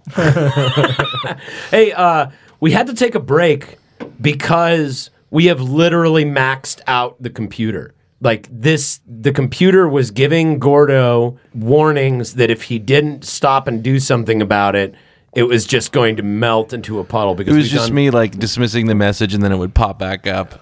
Dude. Dismissing the message, it would We just pop dropped back up. too much knowledge on this episode. by, by the way, those of you who listened to the uh, uh, R. Allen Brooks episode, I was saying 5,000 hours or 5,000 minutes. It was definitely 5,000 minutes. We've done 5,000 minutes of podcast in 2019. That is fucking insane. dude. That is a lot of sitting around I and, concur. and John with your buddies. So thank you to all of you who have listened to all 5,000 minutes of us fucking Yeah. John your ear off. That's, uh, really fucking that's cool. pretty big. We did so much that we almost broke a computer and had to take a break to clear some space. I mean, granted, it is an older computer. It is an older computer, but still, but still, I'm proud. That's really cool. but data never dies. well, it just did. We just sent it. yeah, we just had to murder some, actually. Dude, we just sent it back into the the limitless nothingness. Mm-hmm. It's true. It's true. That's where all the da- when you empty the trash can on your computer, that is where the data goes. It goes into nothingness. like they can go in and and if they've got a warrant, they can they can go and dig up everything you've ever deleted, man. Especially on the cloud. Ooh, on the cloud. That shit is out there. Don't do an online journal. Like don't do an online diary. Do it. In, in fact, don't do a diary at all. If you've got stuff that you need to confide in in a little tiny book under your mattress, like if you die suddenly and they find that diary mm-hmm. that's got all that stuff in it, oof. Uh, me, me and my wife were talking about the little machines that listen to you all over your house now, like uh, the Oh, yeah. Alexas and all that shit. Oh yeah, that's been established. Well, that they use that. Yeah, shit. I know, but it's like, what what could they possibly be listening to me about? Like, right. my new character I'm building, or like my wife working from home. It's a. I was like, baby, we are not criminals. Like, we are not selling meth out of this house. Who gives a shit what the fuck? Yeah, all they they're hear? gonna do is target ads, which Yeah, that's- which is like the that's- stuff that that's you the want shit that's anyway. pernicious for, That for me about it. sucks. It's just like That like sucks. oh okay, we're gonna like just mine you for data and just sell you more shit. Like Yeah. let's I see how don't much, hate let's just see how much more accurate accurately the algorithms can predict every moment in your life. Right. Like hey, you know what? It seems like they're gonna go on a date and it's gonna go shitty tonight. And I, this algorithm proves it. We're gonna market this to them. I don't hate yeah. it. I don't hate it. I don't hate it because it's like there there have been times where I've been like, man, I just wish like somebody could help me find like the stuff that I want, man. I like don't want to go look for it myself. Like I just want someone to go, "Oh, you need that thing. Here's that thing that you need." Thank you, Amazon. The bad news is we're out of incense. The good news is we know where to get more. The good news is we said incense and Facebook started giving us a bunch of ads for it. Dude, I mean, the, the I got we we had fucking. I'm sorry. I No, go ahead, cut you go off. ahead. Like, all right. So before my wife and I had told anyone that she was pregnant, we started seeing ads for this shit because of the the stuff listening, and we we don't have a fucking Alexa. Mm-hmm. I've in heard our about house. that shit, We're yeah. talking about just our phones in our pockets that we've like tried to opt out of most of these. Uh, more Orwellian security measures, Mm. but uh, we started getting all these like maternity ads and, and shit like that. There's on our phone. stories about We people getting literally not outed having, because of like, that stuff. Like, yeah, like not having a conversation with anybody other than your spouse in the comfort of your home about Right. some deeply personal shit. Right. Like I, I find it. Uh, Do you think there's anything that can be done to slow it down, though? Do you think there's anything that can be done to stop it? See, I don't think so. solar flares wiping out all of our internet infrastructure? No. Well, well, hey, when we hit our next cycle, Yeah, yeah, something's the, the something's great gonna wipe Alexa. out. When that great find year- me solar flares. Great year. at the end of the great year. Yeah. Hey, what a great year it's been. Hi, everybody. What a great decade. Hey. We're going to need some of those BBC sound effects for this episode, Gordo. Want to give a quick shout out to our sponsors, first and foremost, Matula Plumbing. Matula! Shit rolls downhill. Don't be at the bottom. Your number two is our number one priority. Your shit is our bread and butter. Master of poopers himself and flushes for all. Help us come up with um, plumbing Metallica puns to use in this. Jay a Party good- Lord's already all Oh, he's over. on it, dude. He's writing them right He's now. tapped into our There's a good there's a good Slayer one I thought of after the last episode. Coils of the Serpent Unwind. That's good. That's good. Uh, Angie's List Super Service Award winner back in 2011. The only year that mattered. 1 1 is the only one. After that, Angie's List just went way downhill. But you know who didn't go downhill? And that's Jerry Matula. He has maintained his plumbing integrity all these years. Even when shit runs downhill, he won't follow it. No, he won't follow it. He'll just make sure it goes where it's supposed to go into nothingness. That's where your poo goes, by the way. Into nothing. Man, that would be cool if poo went into nothingness, but it doesn't. It's like all the poo that ever there was is still here. Dude, like Aztec crops were grown with human shit. Like the Aztecs would just like take all their shit and put it in their fields and like grow their crops out of it. So you're just eating poo corn and poo green beans. What do you think you're eating now, man? like it might not be. Hey, I just want to eat the poo, okay? It might not be your poo, but it's like Oh, speaking of poo, I caught my son playing with a cat turd the other day. And not like a dry cat turd, like a fresh, wet, warm cat turd. So, like, one of our cats eats Sarah's hair. So, like, sometimes she will take a shit and a piece of hair will have it like dangling from her butthole and she gets scared of her own poo.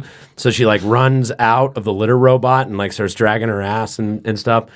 So I wasn't probably paying attention as well as I should have. And she came running out, wiped her ass on the couch, and a turd literally dropped right in front of my son. I'm like on the computer doing some work or something, and I just start to smell cat shit. I'm like looking around for it. And then I'm like kind of checking around ransom. And then I start noticing these little tiny fragments of turd where it is clearly a turd that has been pulled apart and parsed out into smaller turd particles. And I go, oh no. Oh, and I grab his hands and I look at him and his hands are just brown. Just and I grab his hands and I smell them and they just smell like fresh cat shit. I still don't know if he ate any of it. He seems okay. Yeah. He's not exhibiting any of the signs of toxoplasmosis, but uh, that's good. you know, Does he ever get into the whole bundle and make like a mountain form out of it This and go, "This means something"? Those are his first words. Close Encounters of the Turd Kind. Hey, His first words. This means something. Oh, Matula Plumbing. If you're in the Des Plaines, Illinois area and you need any plumbing done, call up our buddy Jerry Matula. Evergroove Studio in beautiful Evergreen, Colorado, atop Black Mountain. Uh, the finest recording studio that there ever was. It's really an incredible place. Fascinating um, uh, array of equipment up there. Uh, really amazing stuff to make your record sound more good, better. powered by the sun. More good, better. More good, better. solar powered. Solar. 70% solar powered. That's still pretty good. Uh, really, the main thing is they just, they're really good at what they do. And uh, it's a beautiful place to go work on a record. And stay tuned for some listening parties that they're getting ready to do. What what did they call it? Just like the the, the chill sessions. I'm not sure what it's called officially, but it just sounds like You just go out, up and hang out and listen to listening to some stuff, drink a beer or two, maybe. Yeah, hang out. Sounds tight. Big shout out to Evergroove for donating our uh, ATEM uh, digital television studio. Um, here in 2020, we are hoping to get to going uh, full live stream every week on the podcast. We just have some pieces of equipment we got to get. Yeah, you guys are doing real good at setting that up right now. Yeah. I mean, we have it. We have the thing. Our computer's just really old. That's all. This this computer's not helping. No, no. We, we, we definitely need to upgrade some We tried to equipment. plug it in, and our computer said, "Fuck you." Oh, fuck off. Uh, Evergroove Studio. Check them out at evergroove.com. Black Mountain. Uh, thenugnation.com. Uh, whole bunch of cool shit going to be rolling out of the Nug Nation here in 2020. Uh, of course, stay tuned for my interview with Ritz. That is going to be a fun one. Redman has got a new piece that he's going to be doing. And I was talking with Mikey today about doing a Bong Burgundy poetry slam piece of content that's going to be really fun. We're going to get like some flute music in the background, and I'm just going to write bad poetry for Bong Burgundy. It's going to be great. Uh, thenugnation.com. See all the nugs in their wacky adventures through the town of Nugville. It's like if South Park was like made of weed. I took Grant on a tour. He got to check it out. I got. I've got to. I got to say this. It was really funny because uh, Grant and I are talking, and he was like, he was like, yeah, you know, I kind of wondered.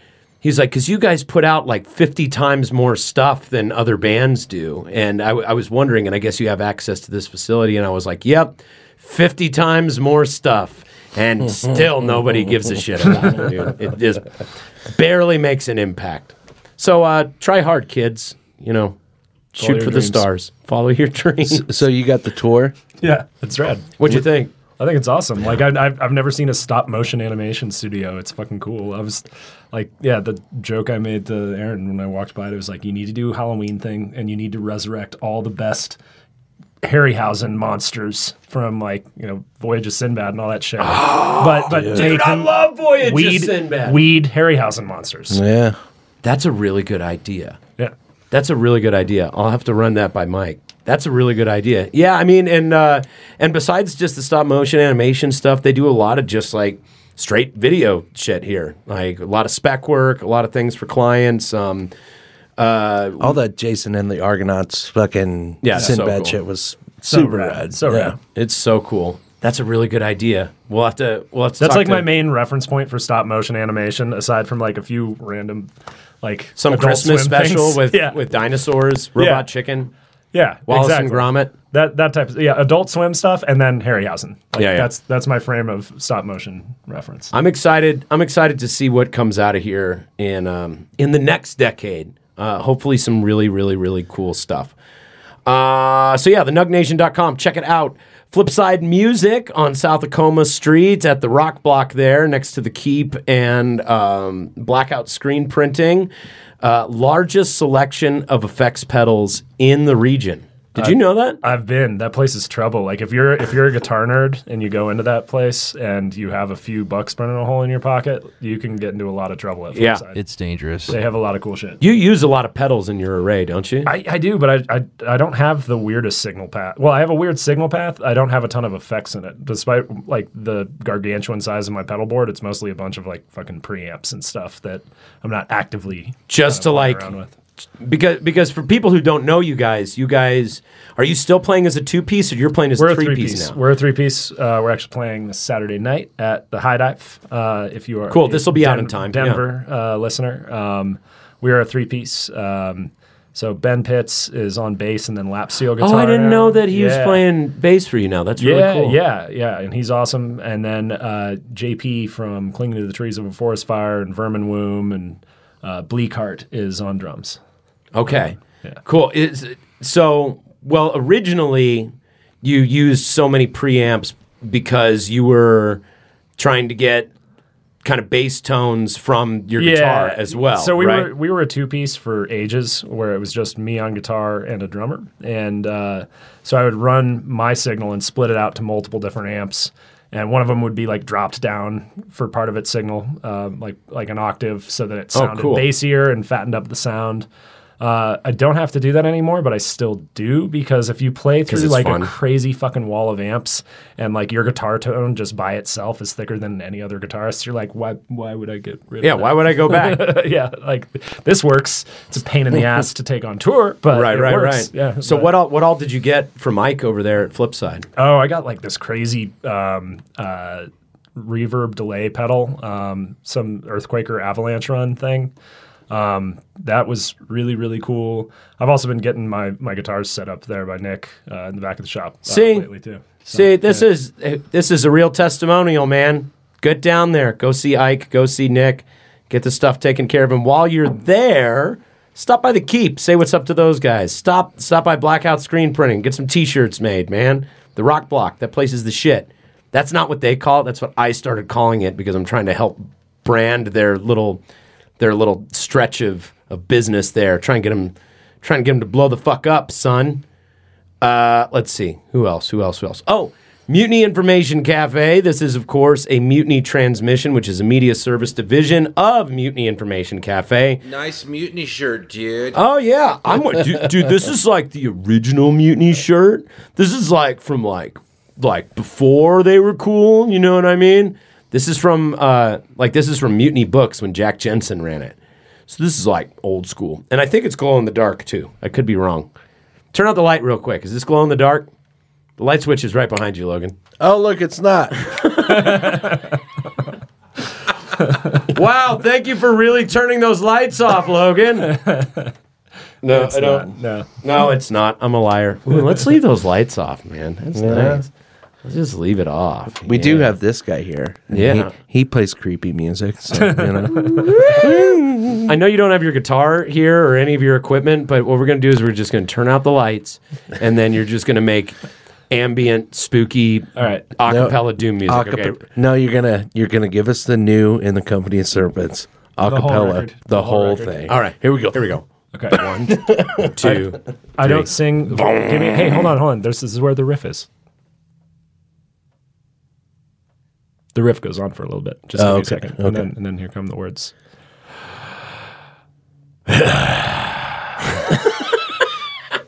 All right, that's another riff. Just the taste of the new record. I'm in. Sounds dope. yeah. It's a little bright in here. Huh? A uh, little little housekeeping thing since we're talking about mutiny. Uh, by the way, books, records, comics, coffee, live events, uh, podcasts, video premieres. Man, they they mutiny is everything. So says our uh, recent guest, R. Alan Brooks, creator of the Burning Metronome, who, by the way, uh, is going to be launching a Kickstarter for a new project he is working on. You may have heard him mention uh, the his new project. What was it called? Garden of Anguish. Is that what, what it was called? I forgot. It was something like that. You can well if you go to the motherfucker in a Cape podcast page on Facebook, you can get more information about it. He just dropped a new podcast um, with his co-creators on that project. But coming up in February, he's going to be dropping a Kickstarter for that.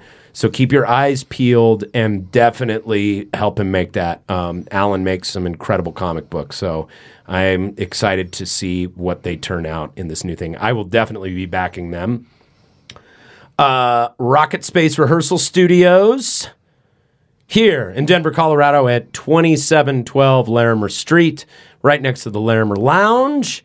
Uh, so stop by, see Mikey Mulligan, have a beer, talk with your buddies, and then go over and, and have a little band practice. Do you guys ever jam over at RocketSpace, Grant? I have. Yeah. Yeah. Um, yeah, it's a quality spot. It's nice to just be able to go drop a few bucks and not have to really set much of anything up. That that was definitely the uh, the the major bonus coming from a dude who brings entirely too much shit to every show. I was gonna say, like, yeah how do you how do you even practice at a spot where you've got to bring like all the equipment that you bring to shows The spot is my basement, and it stays there. yeah yeah yeah that's smart so so do you load all that shit out for a show? Yeah, yeah, it's it's an ordeal. Okay, once we're done with the sponsors, I want to talk to you about All right. how many cabs you have. Yeah, all right all right that that's a good hey i like the gear porn segment of the podcast that's a lot of fun Because I've seen a lot of bands like with your old similar setup, like the The two the piece. drummer, the two piece, the drummer and the guitar player that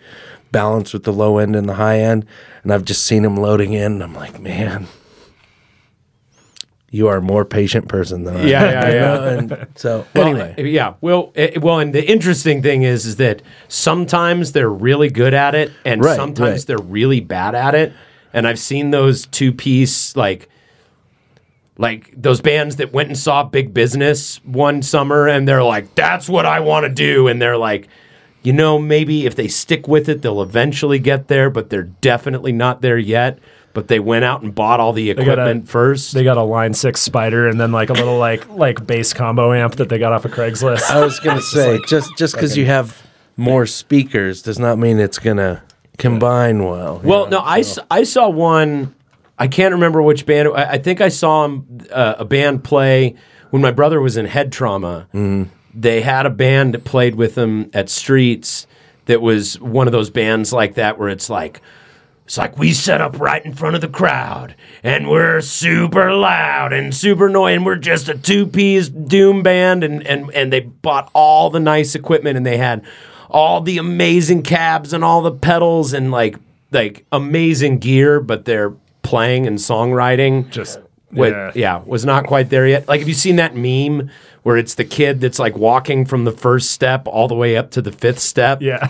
and it's like, and it's like it, it was something about like doom bands too. It, it was like like dedication and practice, Dis- like right. learning, like learning your instrument, writing cra- songs, songcraft. You know, and then it's like amazing pedals and amps and shit. Yeah, yeah. seen a little bit of that. Um, let's see, who else? Who else? Who else? Uh, I think the last one is. uh, Are we on to the patrons now? Patrons. Nug- Yeah. Nug Nation.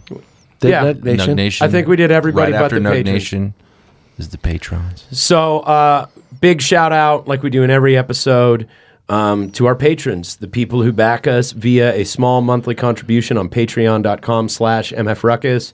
Guys, we have some amazing stuff planned for you in 2020. We're going to be going back into the studio to work on a new album, so we are going to be producing a ton of garbage unfit for the major market uh, the market at large. Um, and we're going to give it all to you guys. We're going to be demoing a lot.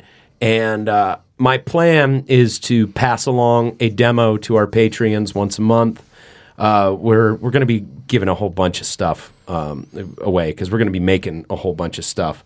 Uh, tons of podcasts coming up in 2020. Uh, tons of comic book stuff planned, tons of music video stuff planned, and uh, we're putting an album out. We're going to start recording a new album, so you guys are going to have access to that before anyone else does. Um, it's our small way of saying thanks for making it possible to do what we do. Uh, if you want to learn more, go to patreon.com slash mfruckus, become a patron at any level, and get access to the shit, man. It's very cool. I'm into it. I'm into the support model. It's struggling a little bit.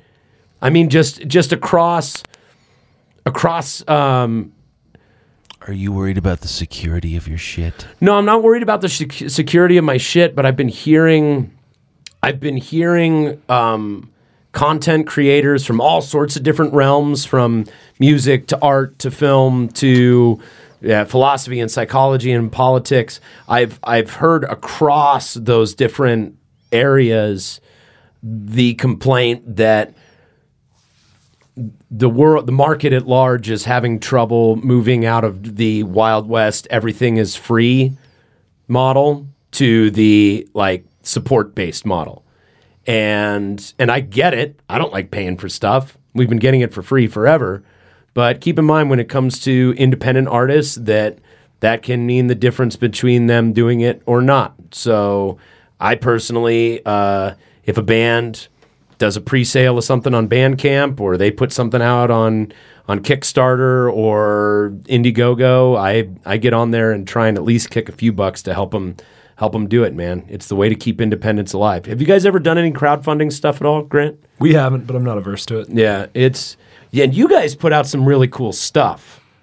Like you guys put like one thing that I wanted. To, I, I was talking to Reed, uh, Reed from Speedwolf and Overdose and Poison Rites and stuff. When I when I had him on here last week, I was talking to him about how much I like their packaging and their branding and their marketing and whatnot. And I really like think you guys even take that to another level. Like you guys have created so many things that are designed with the collector in mind. You know what I mean? Like the the the last record you guys did, Like, didn't you did you do a picture disc or you did a bunch of different? We did a bunch of crazy stuff, and I, I like that. That just comes from me being a, a dorky collector guy. that- that Exactly. You loves, can like, tell. like weird, intricate packaging from other bands. You know, um, Like, what all? So people know what all did you do on the last record? The last record came with, uh, if you got the deluxe version, it came with. I did a a uh, woodblock print um, that was limited to the hundred copies of the deluxe version. That you got like a hand printed print that I I carved and and printed. Um, it also came with two embroidered patches that were basically Bex did those, yeah, right? Bex uh, did those. Our, our pal Bex. Um, she's actually done all of our embroidery. Um, but two embroidered patches that were the A side, B side labels of the record. That's really Um, cool. It came with these enamel pins that are like the same symbols uh, from that A side, B side. I'm yeah. This is great radio. I'm just showing the guys in the room the pins on the jacket. No, I mean they're really cool pins. But uh, that, and then it was like a it was a unique uh, color variant for that that record, like that was unique to that. that And it was a unique version. sleeve too, right? Yeah, well, so the whole the sleeve for all of them was really kind of out there. It's kind of like um, that one was kind of like it had two different covers. The outer cover was like more of like a slipcase that was matte printed in white with uh, spot gloss on it, so it had this sort of white on white um, sort of effect to it. But it also had a die cut. Um, like cut out of our of our cross insignia, kind of Right. cut out of the middle that lined up and mapped to design elements of what I would consider the full cover. You know, what's on the CD if you bought it. Like metaphysical graffiti. Yeah, Or not metaphysical, like physical graffiti, not metaphysical graffiti. metaphysical graffiti is Dead Milkmen. Physical graffiti, Led Zeppelin. Sorry, Gordo. well, and then like one special fan got a give bitchin' you pass Camaro. every now and you know, from, no. See, that's really that's really cool. And I saw that and I was like, God, that's fucking good, man. But isn't it really expensive to to make that stuff? Yeah, we just do it in smaller quantities, and then I just make the margins significantly smaller on them. So like, like I'm not, I'm like, I'm not getting rich anytime doing this band, and it's not, it's not a substantive part of my income because we've because I still want to put out really cool looking shit, but I'm still self financing all of it. If you don't if you don't mind me asking, what was the cost per unit on that release? it depends on which one. If, for the deluxe one, I had to charge like 45 bucks for those just to like not be losing money on it, just with all the different shit that So went into so it. your cost was almost forty dollars. Well, there was a, a ton of custom shit on that one too, though. But like, Right. But for like the the price per record, like for just the die cut ones and stuff, like I'm I'm making like a couple bucks a record. What was your what what was your cost on it though? I'm curious because I, always want to do weird shit like that. Yeah, it's well, and so that that's the other trick is like. Like you got to order enough that you're actually going to sell them, but not so many that you're going to be collecting Stuck with them. Yeah, to- yeah, to get a decent price point. But yeah, like I still sell them for twenty bucks.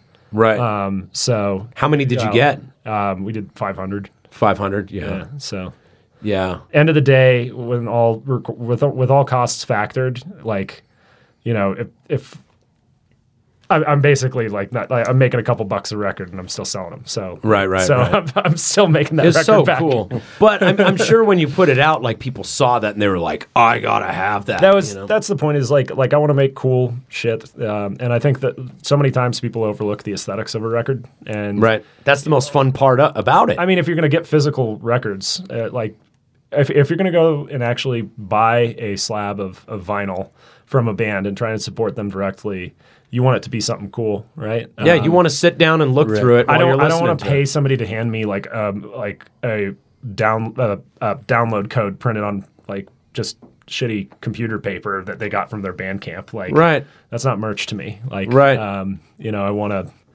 I want to make it something cool, and if you're going to go through the trouble of, you know, listening to a relatively obscure ass band making weird ass music in the first place, you might have, might as well walk away with a cool, cool Right. record. No, I'm I- right there with you, buddy. Yeah. No, I, same. Sa- Sarah has a lot of cool, weird, obscure metal records that she's collected over the years, and it's not like we sit at home and listen to them. It's like, it's like if you want to, if you want to listen to it. I mean, you know, we we do put on records at home. We listen to records, but they're not they're not something we are we're we're playing on a daily basis. You know, we're not Yeah. playing them until until the wheels fall off. You know, it's it's you're kind of collecting a piece of art in a lot of ways, and I've always really liked that idea of creating. You know, our the vinyl release at Thieves of Thunder was our best selling merch item ever Yeah. like the day that we released it, you know, we sold 20 copies the day that we released it, which I know doesn't sound like a lot, but for a small independent band and online sales, like, Yeah, that's, man. that's really good. That's Totally. exciting. You know what I mean?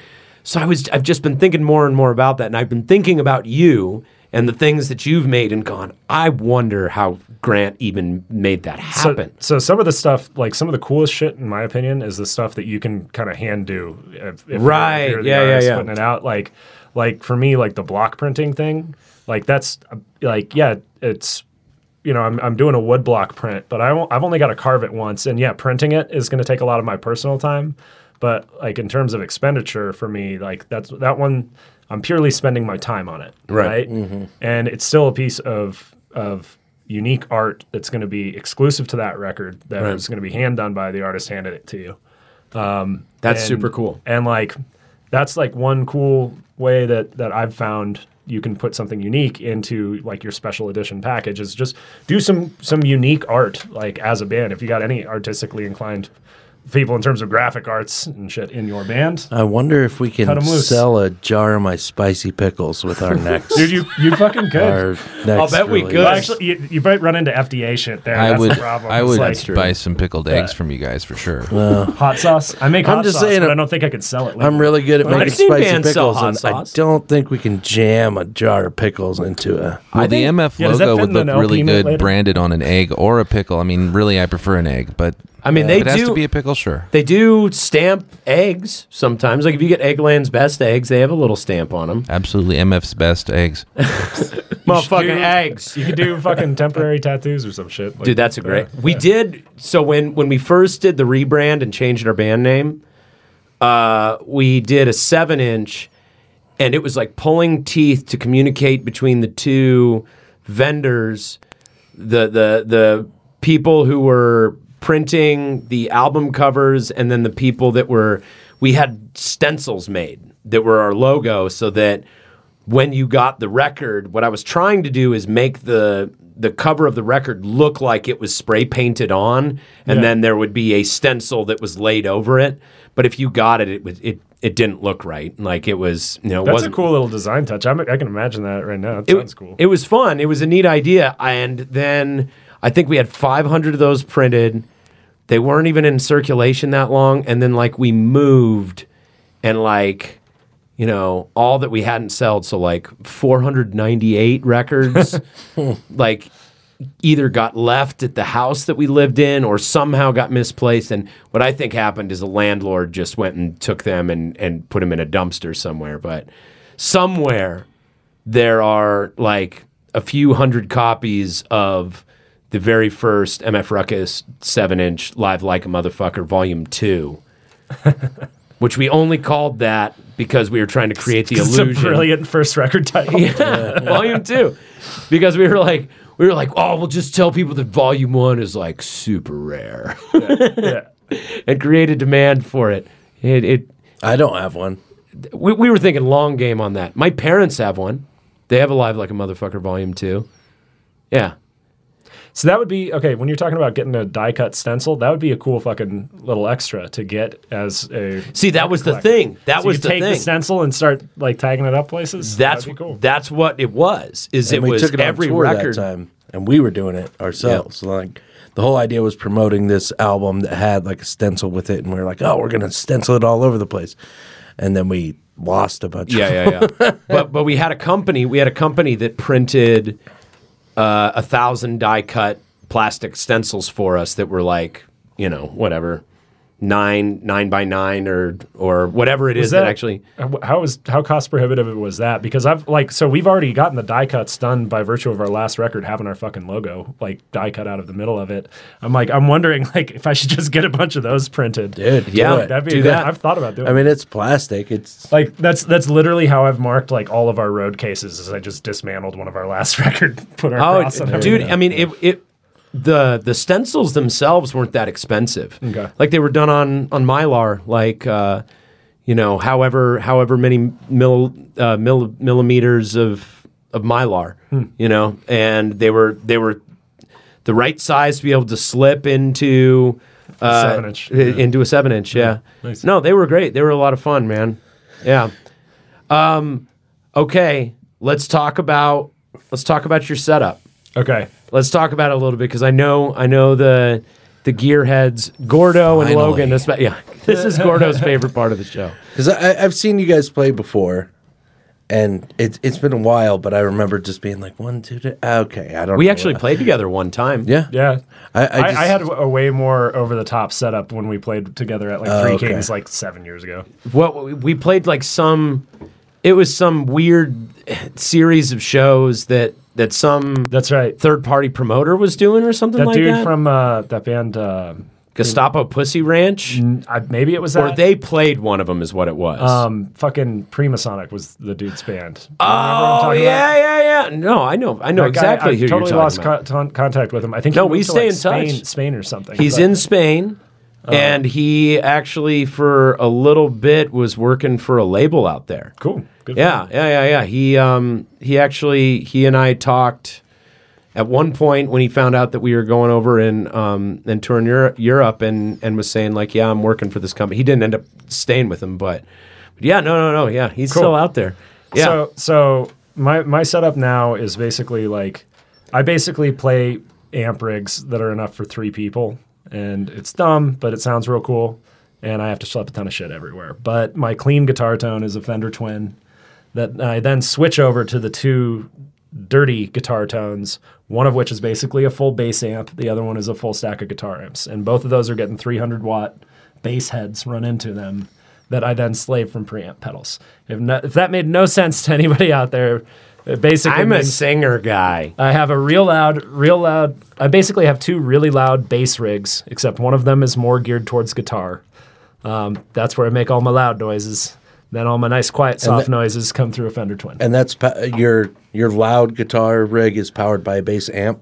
Uh-huh. I use I use uh, SVTs for both sides. Okay. So so I have so it's basically two SVT stacks. Um, one of which is going through four uh, 15 inch speakers. Okay. The other one's going through six 12 inch speakers.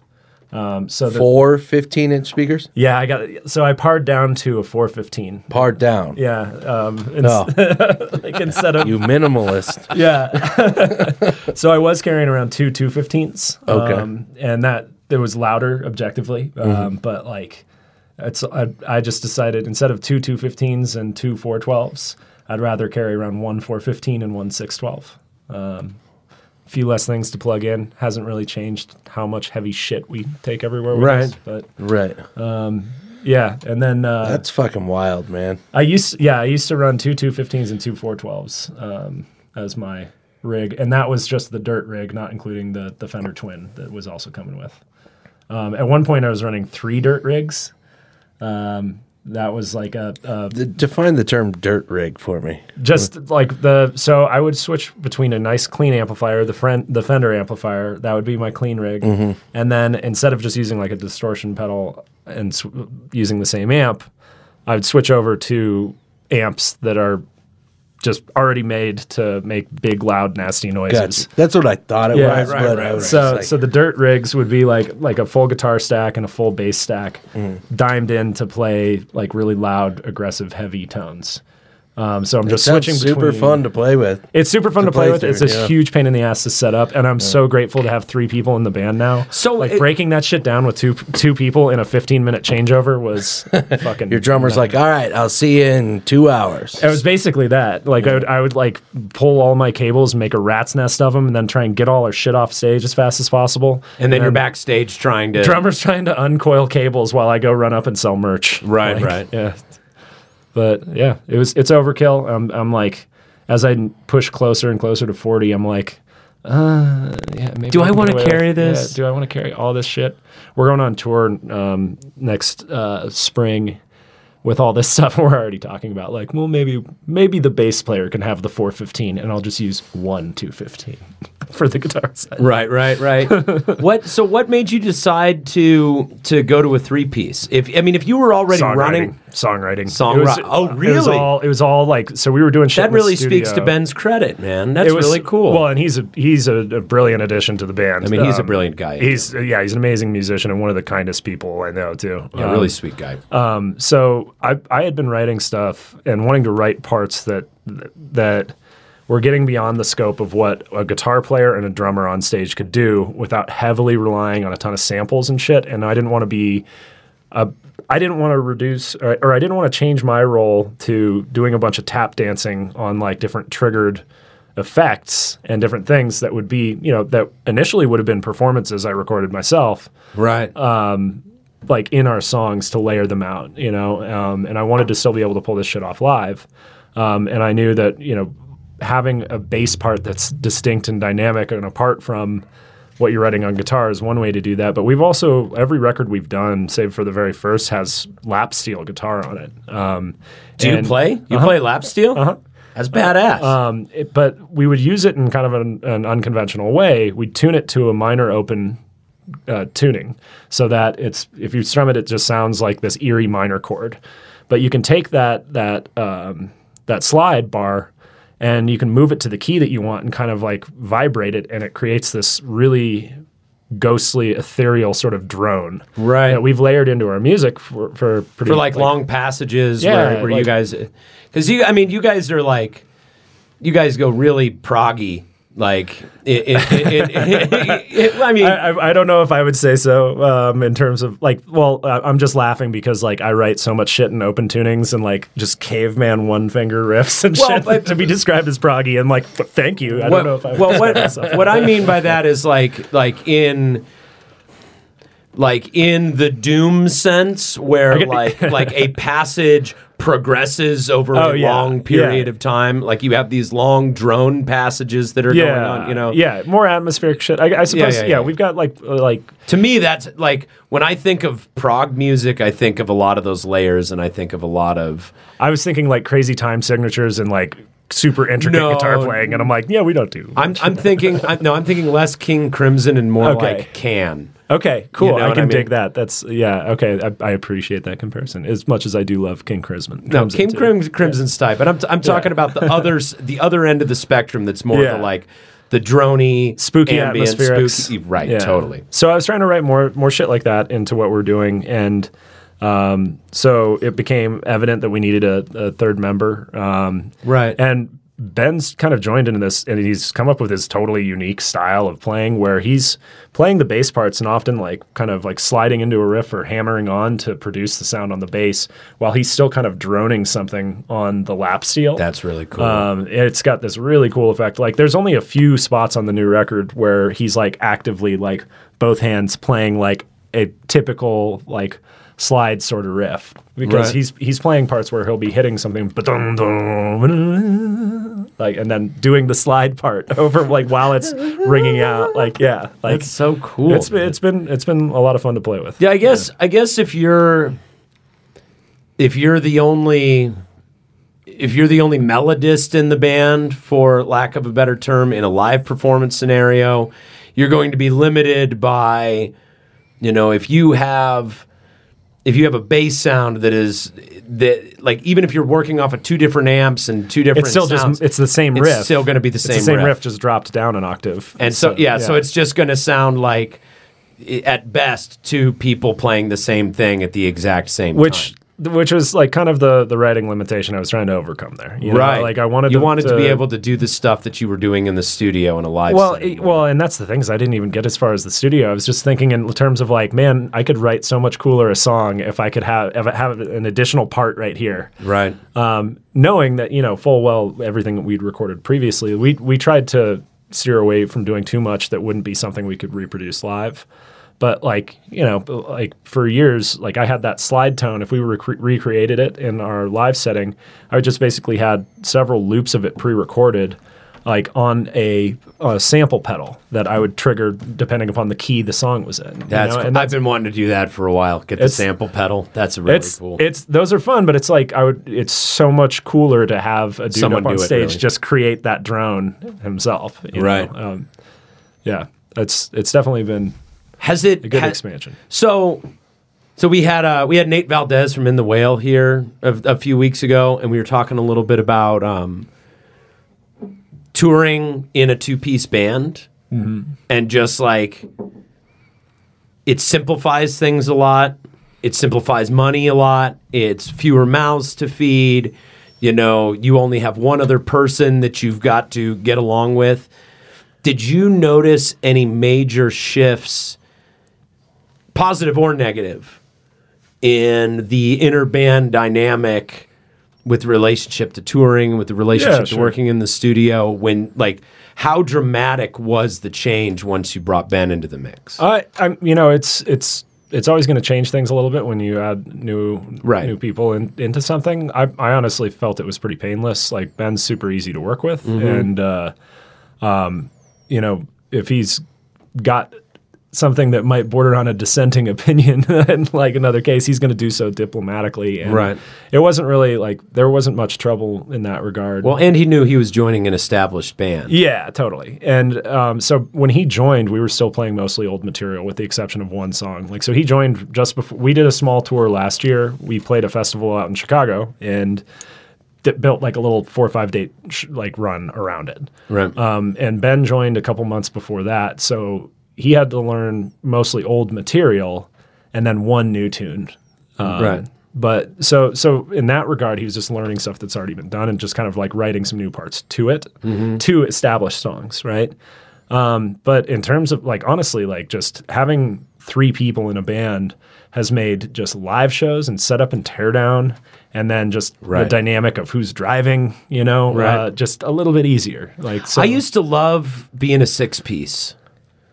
Like when we were a six piece, like we would, we there were six of us in the band, and sometimes we would even bring an extra person, you know, purportedly to do merch, but generally it was just like, ah, let's bring Fatty with us too, because he's Yeah. hilarious and fun to travel with. yeah, You know, and and in all reality, hung out at the merch table just as much as the rest of us, which was not at all.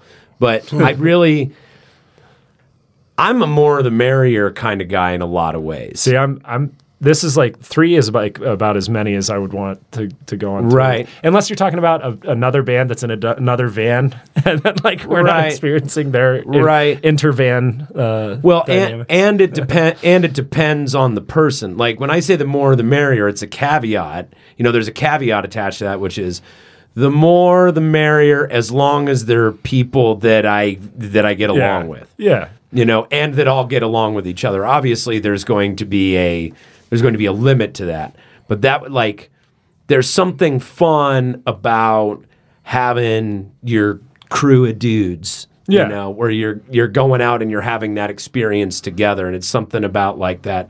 You know, we were talking about the third mind or the fourth Yeah, mind or right. the fifth mind. There's there's something about like like we still have fun we still laugh we still have a great time but it's definitely a lot more tame than it was and i think a big part of that besides being younger and besides the fact that we were all raging alcoholic lunatics and morons i think a big part of that was because it was like it's not just a few friends going out and doing it it was like it was like our whole posse. It was like our whole crew. You know what I mean? And that yeah. was that was really fun. And I can see, especially because you guys had another lineup change right before that too, when when Joe left the band, right? Yeah, so he actually he actually left after Ben joined um, after that tour, um, and we're still on great terms. I know, I there's no, there's, yeah, there's no acrimony or anything there, but like, um, yeah, like honestly,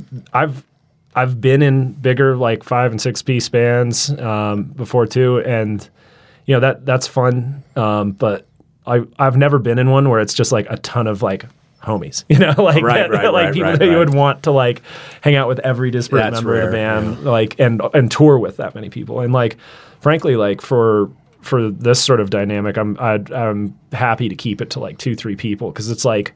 It seems to me like like a fewer headache situation because Oh, like, yeah. like how how much trouble can the three of us get into you know and like one of us has to be sober every night to Right. like- like, no, and, and that's true. And and we would fight.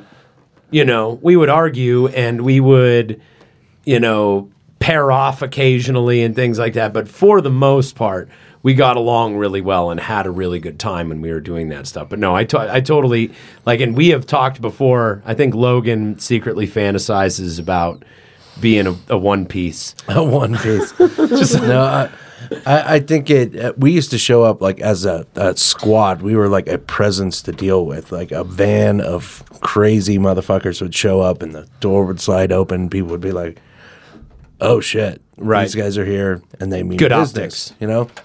But now I'm I'm I'm more with you. Like Right. as I near forty, I'm like, let's cut it down. Well, it's like when we when we did that tour with the Blind Staggers. Let's get Tony out of here. No. Next on the chopping block, Mr. Tony Lee.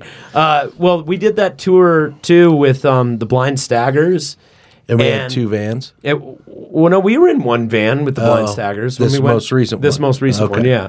See, this is like this is another thing that's just mystifying me is that you're talking about like having six people in a van and gear, like, Right, and right. I'm just thinking of like like the the amount of shit we take with us just from a gear perspective. I was just like, there's no fucking way we're doing more No. than three Yeah, people, yeah. not without buying a trailer. No, dude, we. See, but Tony Lee, he, he just carries around a little Peavey.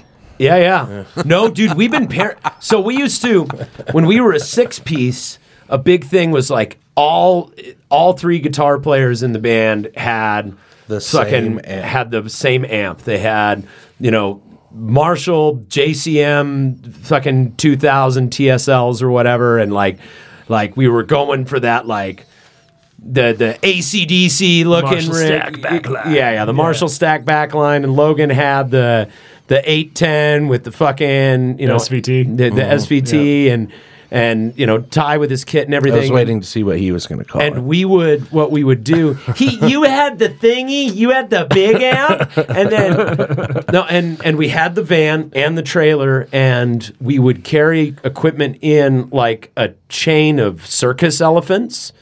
Like we would just like link up and grab all the equipment in one time and walk it in like that. It was a lot of fun. It dropped it down to like three trips, and it was good. like the optics of it were really neat. It was fun. It looked cool, but over the years we started to pare it down to where now I shit you not, Tony plays a fucking Peavey Bandit because it never breaks.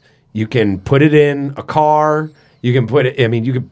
We could tour in my fucking Hyundai accent if we wanted to. Yeah, You tour on a bike with that thing. Yeah, I know. Seriously, we did a tour once um, early on where Are the bandits? Wait, are the bandits the little combos that are like like a 110 combo amp? Like it's like one 10 inch speaker, I don't. I'm not I- sure if it's a 10 or a 12. Do you know? but it's like a, s- it's a single speaker It's a combo. single speaker. Oh, yeah. It's definitely a single speaker. Okay. There ain't much room in there. I've seen like some people like who have linked up like 15 of those fuckers in like one wall and made made like the bandit wall. But That is hilarious. Tony just wants the one. And but we did we did a tour once. Um, it was after after Tay left. You know, Tay owns the van. yeah, So when when Tay left, so did the van and the trailer.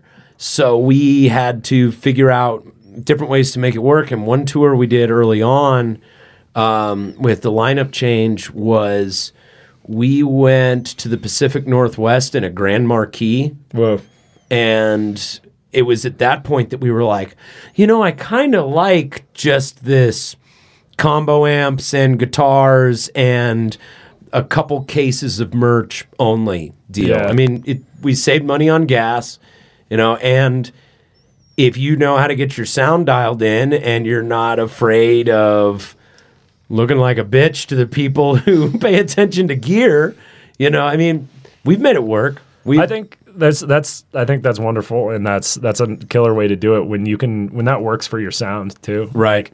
So much of our Wouldn't work for like- your sound. So our, so much of our guitar tone is is is around basically way too big of amps being pushed too hard. Right. um, and that's a volume thing. The other thing is also like you know we're not of a stature where we're playing clubs where you've got a reliable or consistent um, uh, sound uh, show to show, and so I don't want to have to rely on house sound to get my guitar tone out there. Right. Like that's that's part of why I'm still kind of like just stubbornly sticking to this fucking way over the top overkill rig, is like well, my guitar is going to sound the way I want it to fucking sound, regardless of whether or not You never know when you're- that makes a lot of sense. You never know when you're going to play that DIY venue that it. You Yeah. know, you're lucky they even have a PA. Yeah. So, so have you guys ever shown up somewhere and they've been like, "That's too much"? Yes, absolutely. That's too it's much it's shit. usually like it's it's like on tours when you're you're like not at the big market cities. You're like on like a night in between there. You know, And that you just like And it's just happen like like what the fuck do you need a 412 for for one guitarist and i'm like and like he's talking to the guy who's in the band before us and i'm like behind him with like fucking a 612 a 415 and a and, and like a 212 combo He's like, and "Listen that's here, just my man." signal I used to do lights for Grand Funk Railroad. Okay, Yeah, yeah. I know overkill when I see it. Yeah like there's God, I've heard that fucking just a permutation of that guy. Oh, yeah, that guy. so- That guy's everywhere. that guy's been running sound at the same venue for 20 years and he's just like let me tell you about rock and roll He's Yeah, like, it's- you don't need that much stuff. Unbelievable. Yeah. There, there's a book that's this thi- this fucking thick somewhere of stories, Soundman stories. Oh yeah. So, so one of the fun parts uh, on a recent tour we did where we ran into that guy, um, or that archetype. he's um, everywhere. Yeah, yeah, he is everywhere. He is risen. Uh, um, um, He's so- in ancient yeah, Sumerian texts, you know. Yeah. yeah, man, he's archetypal, man. The know-it-all sound guy. yeah, yeah, he's he's encoded on fucking like clay tablets in, in Mesopotamia. The grouchy wizard of song. So so my my actual amp tone because I'm using two tube preamp pedals that are on my pedal board, and then um, basically taking over the power amp section of those two bass amps I was telling you about earlier. You can go up to those bass amps and twiddle all you want with those fucking knobs. It does not change the sound at all because they're, they're glorified power amps to me. The actual amplifier is on my pedal board. So I had a sound Oh, guy who's just like, "Hey, can you turn down a touch?" and like it was the end of like a uh, it was nearing the end of a tour i think we were in like eugene oregon and like we were also touring with another really loud band goya that's like Oh, yeah, straight- Goya's straight- straight, like electric wizard stoner doom great stuff wonderful Yeah. people also very loud band but we were dealing with this archetypal sound guy who's like getting everybody to tour down turn down. And i did turn down a touch initially like just a touch and then after he asked me a second time i just keep going back to the to the wall of amps just turning down a the volume knob. knob. it's just like i don't know man. It's just it's just re- they're really loud amps. But you know it's sounding good out up here. If like if you're okay with it i'd like to finish my set. Right. like, so you're Yeah. like you're like two fucking songs deep at that point and somebody's like asking you to like get levels and readjust. I'm like well we we had an opportunity to sound check you know previously. Like as a vocalist though, like as strictly a vocalist, like I am all on board with the, the the front of house person who actually knows what they Oh, are yeah. doing. Not not necessarily that good, archetype good vocals that like actually cut through a really loud band Well, Yeah. and so like over the years, I have begun to embrace the reduced stage volume uh, idea. Oh, and we, I mean, we have too, it, despite still having gnarly amounts of gear on stage. Like, I still have turned down a touch just because at a certain point, like, okay, so like uh, instead of just hollering, like, so for our first few records, I was just glorified shouting, but now I'm trying to add some tonality and, and like actually articulate a different m- melodic line than what I might be playing. Like, yeah, I'm not going to do that if I'm Right. If I've if I've got 600 tube watts behind me, like guns blazing, uh, everything dimed to fucking So I've seen I've seen one solution that is really fucking cool. And you're gonna have to excuse me if I butcher anything or I call anything the thingy. Remember, I'm the singer guy. Um, so Tony's father-in-law is uh, the guitar player in Eliminator, the the world famous ZZ Top tribute. Like they do the beards, they do everything, they do the fuzzy guitars, the whole the whole deal. Nice. And because they're old guys and they want it to sound good and they have to play a variety of different places, you know, sometimes they have to play at a casino, sometimes they have to play at a state fair, you know, they play all kinds of different things. They wanted to get that Billy Gibbon, that Billy Gibbons like that overdrive that he has from pushing his amp too hard, you know, and playing the heavy blues on it Yeah. um, they wanted to be able to do it, but they wanted to have a little more um, flexibility when it came to different venues.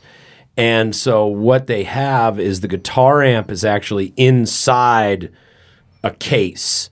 It's inside a shell that's like an ISO case that you plug into, and there's a mic inside the case, and you turn your amp up as loud as you want to, and then run the mic directly into the soundboard through like a. and then you just run a level on that, Right. And, and the guitar tone's not going to change, but, your right. volume will. So you can crank the shit out of that thing, but it's not gonna flood out the stage with with noise. So a lot of bands I know, for example, like I think um, Tony, uh, fucking what's his, fuck his, his dude's uh, Ted Falcone from Flipper, um, uh, the punk Oh, wow. Flipper Yeah. apparently would would take hundred watt heads and just you know he's playing them through a four twelve combo, but then he just remove half the tubes, and so you're basically Oh. playing at fifty watts, but you're driving them.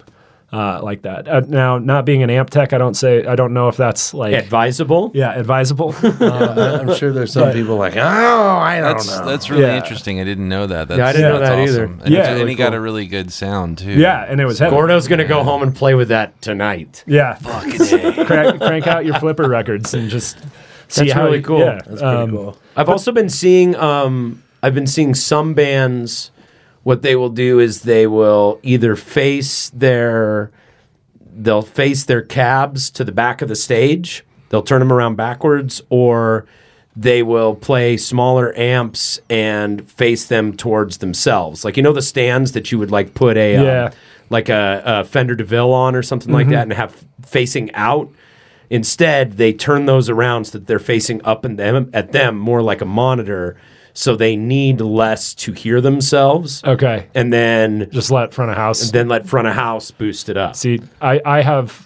uh, And and no slight to uh, to most front of house people, most of whom know exactly what the fuck they're doing and do a great job of it. But oh, but you can't trust all of I, them. I I don't have that level of faith that I'm gonna be able to pull across. well, dude, and that's a big thing. for. That's a big Yeah. thing with the the the more equipment, the more the more problems that Yeah. you're creating the opportunity for. You know what It's I mean? it's yeah, it's definitely more chance for shit to break, but it's also when I pull it off right, I'm going to sound exactly how I want to sound Right. every night. And the only real challenge is is like yeah, getting getting a vocal that's audible. And, Right. Like and for my style of shit, um, where I'm basically just hollering in the first place, like it doesn't need to be like piercing and coming out on top of the the right. the it's another layer of the Yeah. environment that you're creating right anyway. right so so like that's really like i honestly i i, I seldom ever qui- quibble with front of house people at all like i'll just be like yeah just give me a touch of like him in the monitor Right. but other than that like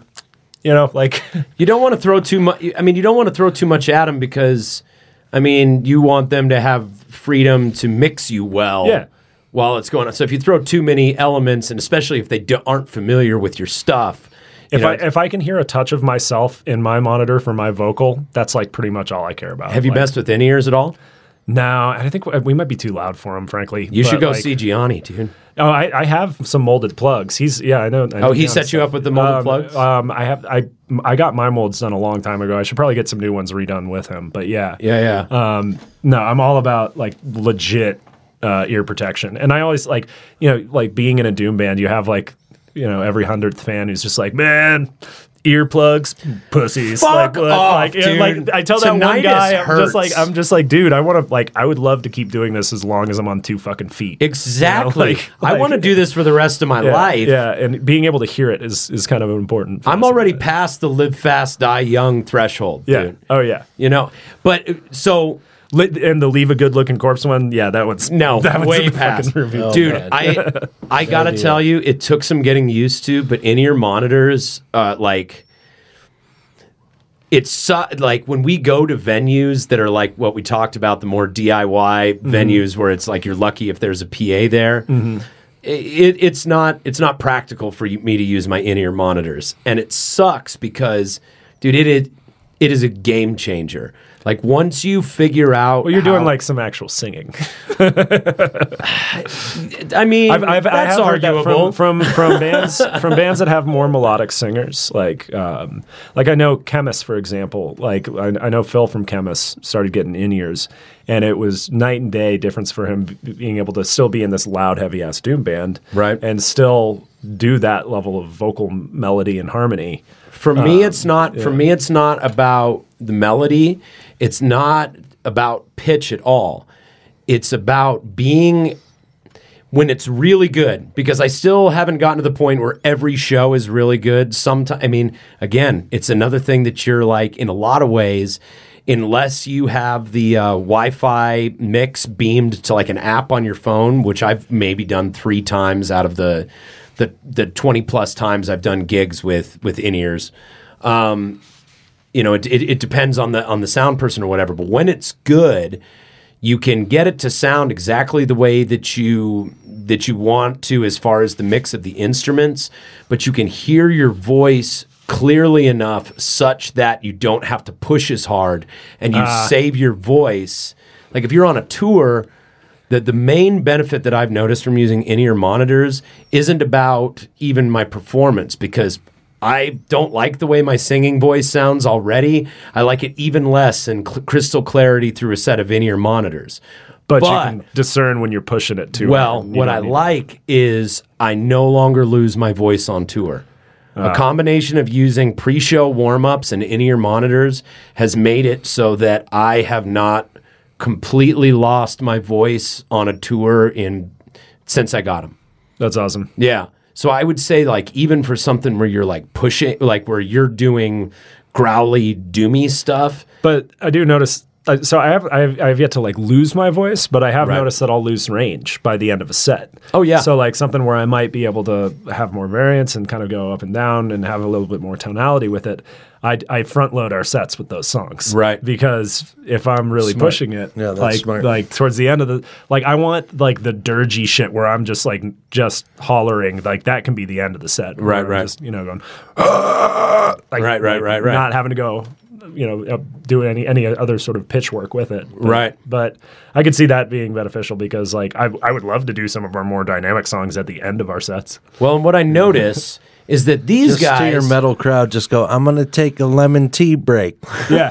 Has anybody got some hot water and honey out there? Um, Does anybody have any throat osha coat. root? Throat coat. Anybody? I need some osha root. It'll go over real well. Yeah. Does anyone have any drops of osha root what's- and what's some that, warm uh, temperature water? that syrup that you can drink. That's like like the like Chinese medicine herbal syrup that like people. I haven't had that Yeah. yet. Yeah. No, I dude, I've tried. I'm the I- bass player guy. I don't know. I've tried I've tried all the elixirs and all that stuff, but what has worked the best is vocal warm-ups, in-ear monitors, and uh, vocal rest. Hmm. Like I like to talk, man.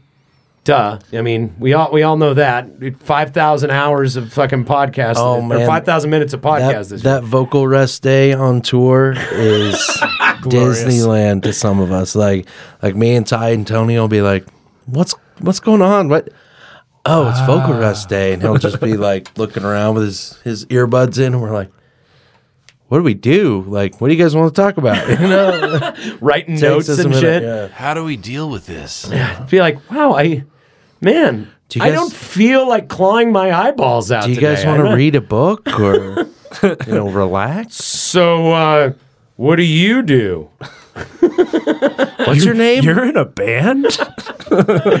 Wait, what's your name? That's that's number one. My like my number one famous or f- favorite response to like respond to any of like my my buddies who are in bands on social media. It- it- you have to know them like a certain level first, but like like you have to be actually your buddies and they know that you're fucking with them. But Mm-hmm. just like when they post to promote a show or something, it's just like you're in a band. You're Question mark. man. oh, we know all about that, man. My my favorite thing to do to your buddy's band after they just got done. Uh, you have to be playing. Oh, I love this You have to be doing. You have to be playing on the same stage, but go up to them after they get done. And, hey, man, nice try. Nice try. was That's a good one. That's a good one. Logan But dropped it one- one time and it blew time- up in his face. One time, this guy did not think it was funny, and granted, he was like newer to this band, and I had known the other guys forever, but he was using my shit, and he took it the wrong way, and I was just like, "Yo, man, I was just making a joke, you know." But he got very, very He got mad. really My- mad. Hey, it just showed how close you guys were. He just wasn't there yet. Yeah, yeah.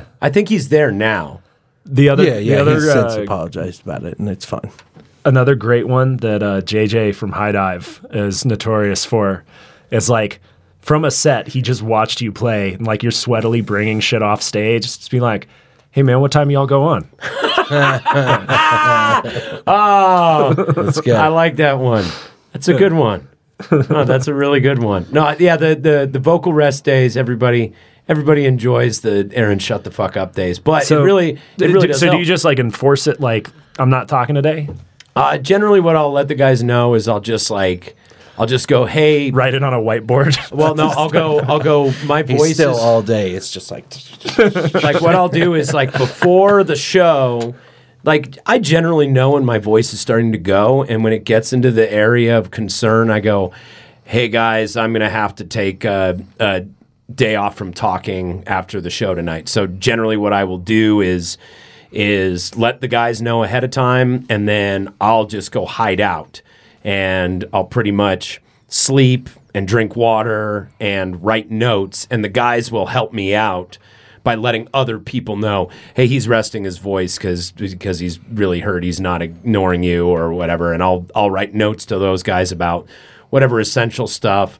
And then you know now we live in the age of like you got a little notepad in your phone, so I'll just Yeah, I'll like text. text the guys in the van and shit like that. It's really funny when a new person, like at a venue or in the crew, meets him and he's like writing stuff down. Who's that guy? Oh, that's our lead singer. He he doesn't talk. and he just gets up there, yeah. writes Yeah. the whole. Oh, thing. Oh, that that is our friend. He is simple. That'd be, that'd be pretty fucking avant-garde if you just found a way to handwrite your entire vocal performance like on stage and it still comes off decently as a Didn't band. Ian MacKaye do something like that? Like he lost his know. his voice before a show, and like, like there's there's some story about like Ian MacKaye going up and at least doing something. just writing like, the phrase "I'm screaming at a wall," but just like completely like lip Red. sealed. I'm, just, I'm I'm, screaming at a wall. red. Uh, yeah. He's got a different colored pen for red. And he just writes like a big old. just like that's the color I'm seeing. Yeah, yeah. That's pretty good. I, so so that that uh that that vocal day off thing is something I'm gonna have to look into because I've kind of pigeonholed myself into the the bad position of being the guy that like orchestrates all of our merch and all that shit and gets Oh, it all ordered and all that stuff. I invariably because we don't take anybody else on tour. I'm also the guy running our merch table every Right. night. So like I'll get off stage covered in sweat and just like fucking exhausted. I'm like, all right, time to go see about The the only chance the only chance you have to do it realistically is if you've got a really long drive coming up the next day. Okay. You know what I mean? Like I don't I'm not going to be pretentious or or rude to No. people. You know, if it's what I'll generally do is if I know like what I'll do is if we're doing like a 12-hour drive or something like that or I know it's going to be 12 hours till the next time I have to interact with anyone outside of the band, I'll take the vocal rest then. That's a good idea. And then and then what I'll do is like when we're pulling into the town, I'll start warming up my voice. Like out of nowhere too, and really fucking they're like, Oh, there he is. You know. I've, I've I've had to do that before. But um but since switching to the monitors and being diligent with warm ups, I haven't really had to take a lot of vocal rest days. Okay. The other thing is, um, I've, I've I've warmed up for a vocal performance like once in my life. And you I ever need- checked out the I- Zen I of need- screaming? I've I've heard about it. I need to do it more often. I need to I need to do warm ups basically every time I perform. But I, I just come into it raw. It's really good. It, it, it's I. It's helpful. I mean, I can tell the difference between the ones that I do and the ones that I don't. And um, and you know, we, like talking about monitors again. Something that kind of the. I, it's not even so much. I would say the vocal fatigue as much as it's the ear the the ear fatigue mm-hmm. because you're on stage and as the show goes on everybody's ears begin to fatigue and they aren't able to hear things as clearly as they did at the beginning during sound check. Mm-hmm. And so they're going and turning their shit up and turning their shit up and turning their shit up. And the only one who's not getting turned up is you. is the vocalist. So what ends up happening is your ears fatigue. You can't hear yourself anymore, and so you push harder in order to hear yourself, or like I guess feel yourself, like actually feel that you're singing. That's I mean that's a huge part of it. Is I like most of the time I I don't need a huge monitor mix because it's in my skull. Right, Like right, especially like if you have good ear protection too, that that has that effect of like you know when like if you just plug your ears right now and Right, then right, just start talking, like you can hear it like as though it's it's amplified almost, right? Right. So.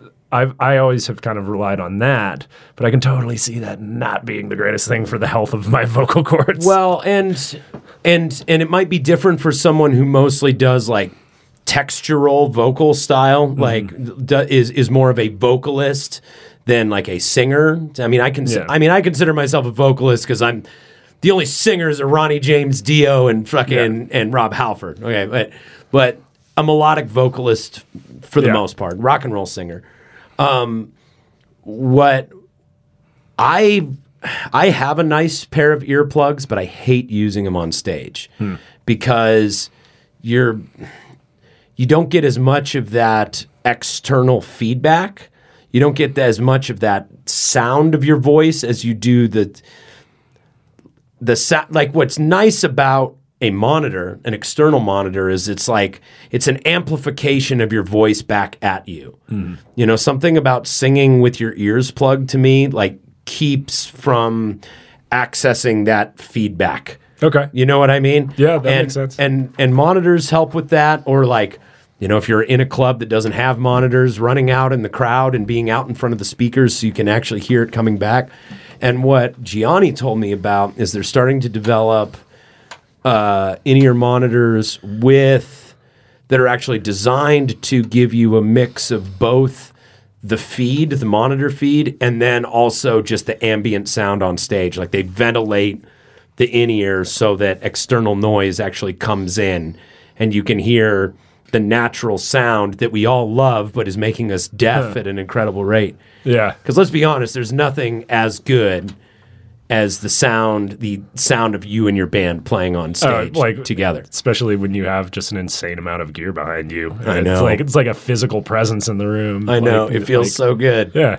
But at the same time, I want to be able to hear it later. Uh, I Right. like you hear about certain musicians that like never never wear earplugs, and I'm like, Brian yeah, Johnson from ACDC, Yeah. for example. Yeah, um, Neil Young, Neil Uh, Young? yeah, Fred Cole from Dead Moon. Uh, Oh, really? all deaf, Yeah, yeah, yeah. All deaf. Exactly. like all deaf. and I have hearing loss in my family, you know, and my my hearing sucks. Like the Yeah. best part, one of the major benefits of doing this podcast is I can sit down and have a conversation with someone and it comes in through a microphone into a pair of headphones and I'm like Yeah. I can hear everything they're saying with Yeah. crystal clarity. Dude, I, I'm I'm worrying about that myself. Like I, like, I, if there's like any How sort of are you now? ambient, I'm, I'm 34. Oh. um, there's if there's ambient noise shit that like if if a sound occurs at the same time somebody's saying to, something to me and I'm not like directly like focusing on them, I'm not gonna get it all. And like, and so I, I worry that like, you know, that'll happen like you're like at the gym or in the street or something, and like somebody says something to you, you just like you just didn't catch it. And you Oh, just yeah. seem like that aloof motherfucker who just ignores everybody. I know, and it's and just I because I'm like I can't hear you. I just can't hear you. And I feel bad. It's like like I how long have I been fucking deaf, Logan? Pretty much the whole time we've known each other, right? Uh, you have a mixture of deaf slash don't pay attention to shit. Like I'm somewhere else. Yeah. Yeah, like you have the moon cat, uh, like the space cat. Yeah. the space cat, like I'm in my own world thing going on with the combo of I can't hear shit. Right, So, right, right. We uh, and you've That's met you've met my wife. boy. My wife is incredibly soft spoken, incredibly soft spoken, and doesn't like to repeat herself. So it has been not a major point of contention, but a frequent point of contention for her to say something and me to go, huh? Do what, honey? And then she just goes, never mind. And then I get mad because she never minds me when I'm asking her to repeat herself because I'm fucking deaf. And then we oh. get into a whole thing about that. I'm not. I'm not allowed to say "do what, honey" oh, anymore. yeah, you got in trouble for saying because do what, I am honey. also deaf as fuck. My But I, I was constantly like when I couldn't hear my wife or when I couldn't hear what she was saying, every time I do what, honey? And eventually she was like, "You say that again. I'm like, I'm just gonna start fucking you up. You know? Or she didn't say that, but she was just like, She didn't like it. You're gonna be in the, the doghouse for the rest of the day. Isn't it Cut out that do, do what, honey shit. Isn't it true that like men tend to lose hearing in the top end and women tend to lose it in the low end as you get older? I don't know. so you mutually And that- just don't that's- hear each other. Yeah, yeah. So just you just, it just other? honestly, just it's fucking just howling into the void. we are doomed to get worse in that regard. Like just so fucking so my mom my mom has like like congenital hearing loss, like not from like No, exposure. she has been deaf the entire time. Right. My known mom has hearing loss, but it's not from it's not from noise exposure. It's just like she has been gradually losing her hearing throughout her entire life. And so over the years, we've had to get louder and louder to accommodate her. So my dad, who has been married to her for, you know, 38 There it years is. There it is. has has been getting louder and louder. And anybody who's met my dad knows he's like he's like, oh hey, how's it going? Hey everybody, what's that? You know, hey, uh, did I ever tell you the story about the strangest arrest I ever made? Bah! Like my dad talks like that because he's been married to my mom for 38 years and has gradually had to get louder and louder and louder. And he was telling me recently that last time they were in Germany, he's in a restaurant telling a story. And in the middle of his story, some little old German man walked up to him and was just like, Will you shut up? I can hear you through the whole goddamn restaurant, you loud American piece of shit. really chewed my poor old dad out Oh, man. being a loud guy. I yeah, I worry about the hearing loss thing, man. Like my okay, so I ha- I don't I haven't been forbidden from saying like do what? Uh, come again? Uh, I'm not forbidden. I still say it and push your buttons, but you know so what I'm saying. so my wife flipped it on me by just like she just started answering everything I said with huh, and like. And like, and I would like sincerely start like like re-explaining myself, but she would also do it like like as in like I didn't get it, like I I don't get it, Right, right, right. and, and also like I didn't hear you, so it'd be used interchangeably. So I'd like mention some some weird shit or something. She'd be go, huh? I'd be like, and I'd start to explain it again, and then I wouldn't catch on until the second time. She's, huh? and I'm just like, oh god damn it! just like, like, Your wife uh, is very good. funny. That's That's a good. good one. She got me. Well, we gotta we gotta explain the do what honey thing, because it's like do so. Jer- so Jerry, who used to be our rhythm guitar player, uh, Jerry Cass from White Fudge and and earlier iterations of of our band, um, his, his dad is substantially older than Mo or was because he passed away in his 80s but he Jerry's dad he comes from kind of a Catholic family so his dad was like 60 when he was conceived and his mom was like a, like a 40 year old nun or something like that so he has like old parents right so we went to visit his dad, and his dad's hearing was totally fucked up. And every and he he is a real funny talking dude, and he had, had all these jokes like, ah, I got a Viagra stuck in my throat the other day, and I had a stiff neck for a week. Ah, you know, just like old man, but he's like deaf as shit. And whenever someone would say something to him and he couldn't hear him, he would say, "Hot do what, honey?"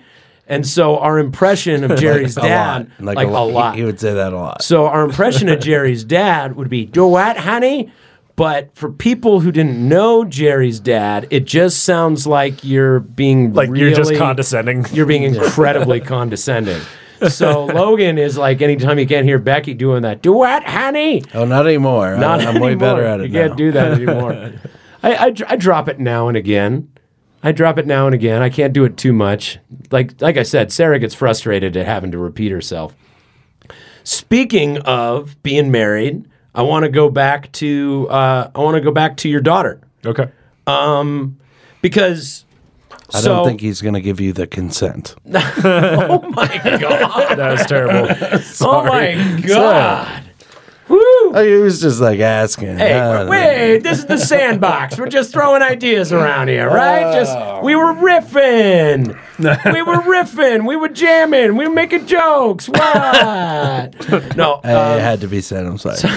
so here's what I here's what I wanted to ask you about is so for those who aren't incredibly familiar with you guys, the original iteration was you and Joe, right? Kind of. Um, I formed the band with uh, a guy, JJ An- Anselmi, in like 2011, and JJ and I recorded the first record. Um, and JJ had moved to California by the end of that year. Right. And Joe basically he joined the band before that record even came out. So for But he was you were, with if you you the- were amongst if you were amongst like the, the like the handful of people who saw like our first like seven to ten shows when JJ was in the band, Right. then you might know that, that we had a different Right. drummer, but for all intents and purposes. But for uh, the for the major body the bulk of, of, the band, the bulk of our recorded work is all with just myself and Joe. Okay. Yeah. So you guys both had children within within the last handful of years. Uh huh. Your kids are pretty close to the same age. Yeah, his his boy's uh, a few months older than my daughter. So he left music altogether, right? Like he's not really Uh, playing with anybody. You know, I've I've I've heard that he's actually resurrected one of his old his older doom bands, Wilt. Mm-hmm. Um, I haven't seen him yet, but um, I, for for a minute that was definitely the story. Like he had. Um, that was part of why he he wanted to move on from from our band was he was like I I gotta focus more time Wanna focus on being a parent. on being a dad Yeah.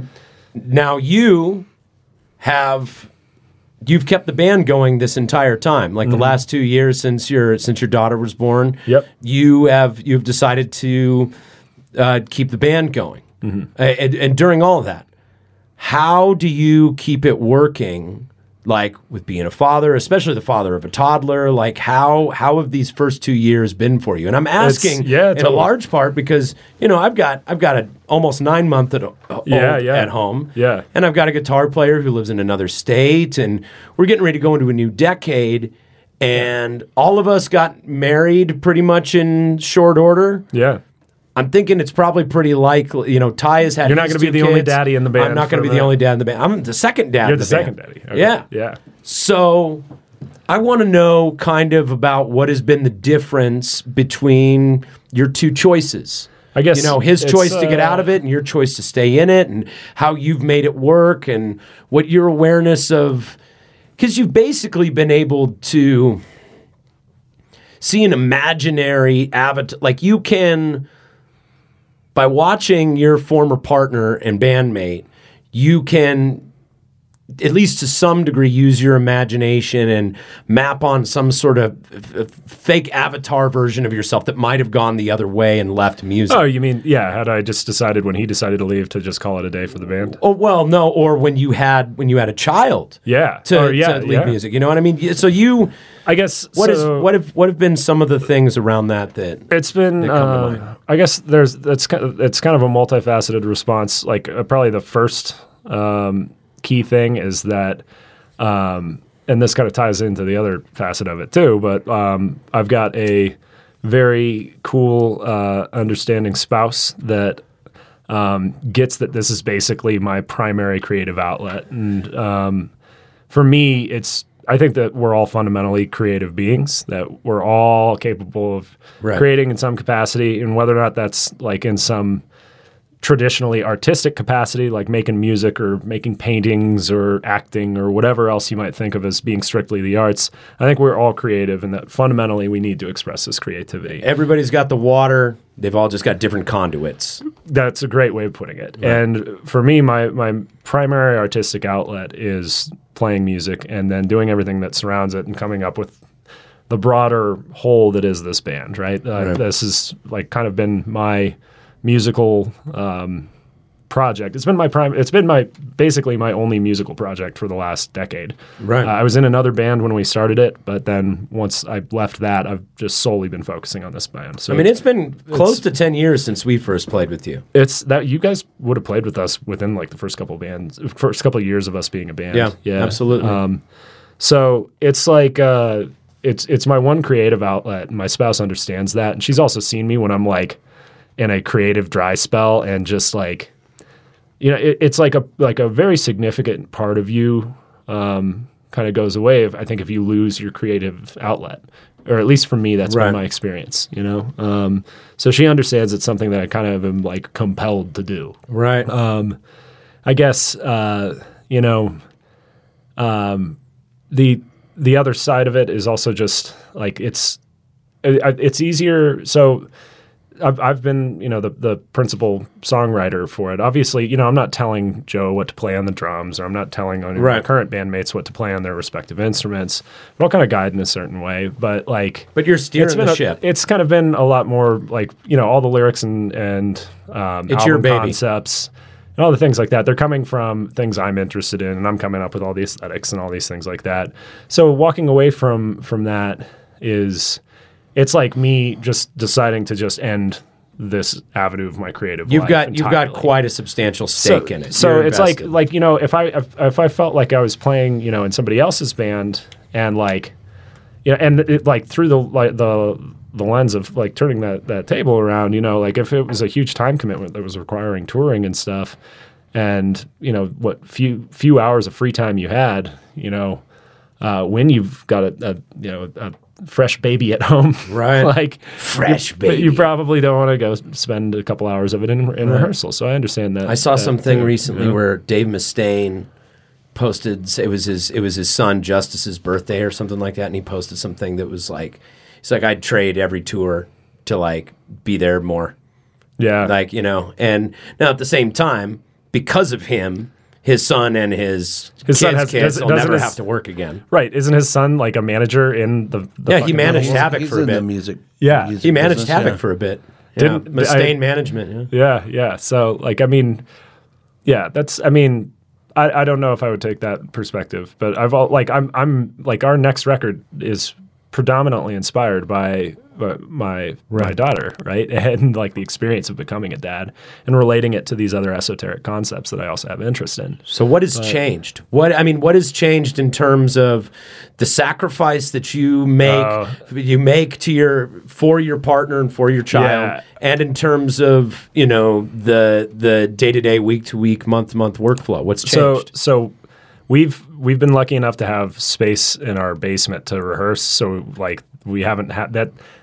Th- There's not as much strain of like having to go make time for rehearsal when it's just in the basement. And then also like our daughter straight up like she either like dances upstairs to like the vibrating house while That's we're really jamming, cool. or she naps straight through our, our shit. like great. like like um but um I don't just just make keeping an eye on that flexibility and knowing like what what your partner needs to do and that goes both ways it's not just her all making sure that sh- that I've got time to continue Right, you gotta support her in whatever she it's does like making to- yeah like acknowledging what what things she absolutely needs to do to keep her creative flames alive and do what the fuck she needs to do to be a fully realized And what, what are her person. primary self care habits? yeah, that type of thing? yeah, yeah, and uh, making sure that we've both got space for that in our lives. You know, now with with shit like shows and and booking tours and stuff, there's definitely a lot more conversations of like, okay, um, what's childcare going to look like when I go on tour for two weeks next next spring? You have to be What's, way more like, deliberate how about does, it. How does this fall with your work schedule? Like, um, is this is this going to even be a time frame that this is even vaguely like something that we can conceive of doing? Have you done Um, any touring since your daughter was born? just that one little like five day run Right. uh, last fall. Um, you know, we end up like FaceTiming a bunch, like, Right. and uh, this next tour it's supposed to be uh, like you know a full. For us, a full tour is like two weeks, like that. Uh, you know, Still, Um, but uh, two weeks is a long time when you got a kid at home. yeah, yeah. So um, we're we're looking at ways of maybe like seeing if like on an off date, like you know, like like my wife flies out or something. If Right. we can make that happen, but that might not be feasible either. We, we shall see. As far as touring, like we this will be the heaviest amount of touring we will have done since our our daughter was born. So so we'll we'll see in that regard. But mostly it's just it's being real vocal about uh, Are you feeling satisfied? Are you getting like? Are you getting your rocks off? Like, is like like musically musically? Like, yeah. Yeah, man. I mean, so the like the the first Denver show, or excuse me, sec- we played two shows in Denver uh, the year my daughter was born. One was Chemist's record release show shortly after my daughter was born, and then we got to open for fucking Godflesh, which for me That's so badass. is like fucking like God. That's fucking awesome. That's that's they're one of my all time favorite bands, and so like like I'm I'm still appreciating that it's a blessing to to get to do this in any capacity, and that I'm getting to do it and play with um, you know some of my musical heroes is definitely something that that keeps that that that uh, candle aflame, so to speak. You, Um, you've got to you've got to have those little th- like like I'm sure you get them. This comes. This is a this is a re- recurrent thing and something that we bring up a lot just because we like to hear different people's perspective of it. But we talk uh, uh, on this show about the Alaska thoughts, which are the thoughts that are like when it gets so bad that you're like, I just want to throw it all away and run away to Alaska. You know what I mean? Or Yeah. or I should go back to college, or or I'm just going to disconnect from everything and go live in a shack in the woods. Just the, the run away and join the circus Yeah. line of thinking. Yeah. And and I you've got to have those events, those moments, those little things that pop up and keep you in the game. Yeah. You know what I mean? Like something like an honor, like like opening for Godflesh and having this thing where it like, especially after you have a kid, it becomes a lot more about like trying to make the most of the the little time that you do have and go and really focus more on quality over quantity. Absolutely. Yeah. Yeah. That's because the, the amount of time that I get to spend like actively creating is is much smaller. And I think you'll you probably experienced this as well, right? Like when you're spending most of your day taking care of your kid, um, when it you know, when bedtime does happen, however early, you're just fucking spent. like Oh, the, the idea of like sitting down to be like, all right, let's hammer away on a creative project. Even if you like, so I've been a night owl my entire life, and I used to like always spend most of my creative time, and wee hours of the fucking night, banging on you know an acoustic guitar or something, like hashing out a riff. But like that has not been my creative process at all since since our daughter, arrived, Uh, dude. You know, I can't do anything in the house. yeah, I mean, seriously. Like I especially now that Ransom's crawling. like dude, I told you wait until he's I, walking. I caught him with a cat turd in his hand. Like, you know, this is like the cat turd was a warning. it was the universe's way of going, this time This gets worse." a cat turd. Next time it'll be a stick of dynamite or poison or what. You know, today, today one of the cats fucked him up. You know what I oh, mean? no. Like I turned my attention away for a few minutes and he cornered one of the cats and she went bow bow bow bow bow bow and Oh, no. and he was screaming and he was so upset and Sarah's going you have to watch him and I'm like I was I was sitting right here so it's like you know when he Oh, was yeah. when he was a newborn I could like put him in a sling and stand at the computer while he slept and like write Totally. or or send emails or do they're something immobile. It's like they're Oh yeah, it's easy. I could sit down like like I've been learning guitar like crazy, but now that he can crawl and he's starting to develop his own preferences and his own reach up and start strumming the guitar when you're trying to play it, dude. right? And Yeah, now yeah. like I got to get him a guitar now for Christmas because he like I've created a monster. Okay, I, I have a good Christmas present for you. Okay. So there's a company, I want to say it's called like Loog, like L O O G, but they make these little tiny guitars for kids where the neck is like maybe that, like an inch inch around you know, Right. tiny little thing and they they string it up with just three strings and it's they're all just the three highest strings on a nylon classical guitar so it doesn't hurt their fingers when they fret on it and it's got this tiny little neck that their hands can wrap around It's called Loog. yeah, but you can get you can get a fucking relatively legit, pretty well made instrument for a child.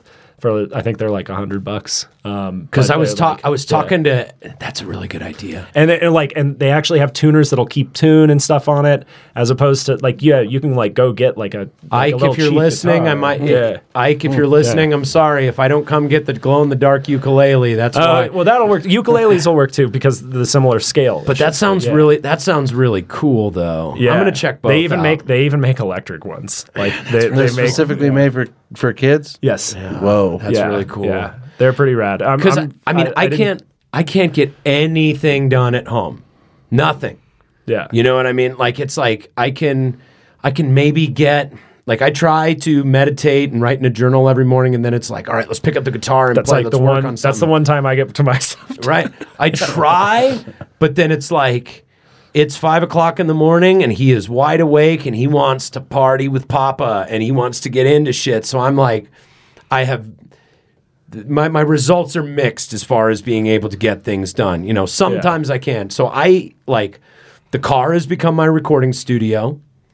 You know, I can usually get in a like a few I can run through a few cover songs on my guitar once in a while. I like to sing to my son and stuff like that. I can usually get 2 to 3 songs out a day, like covers that I want to play or learn, and I can record vocals in my car when it's parked.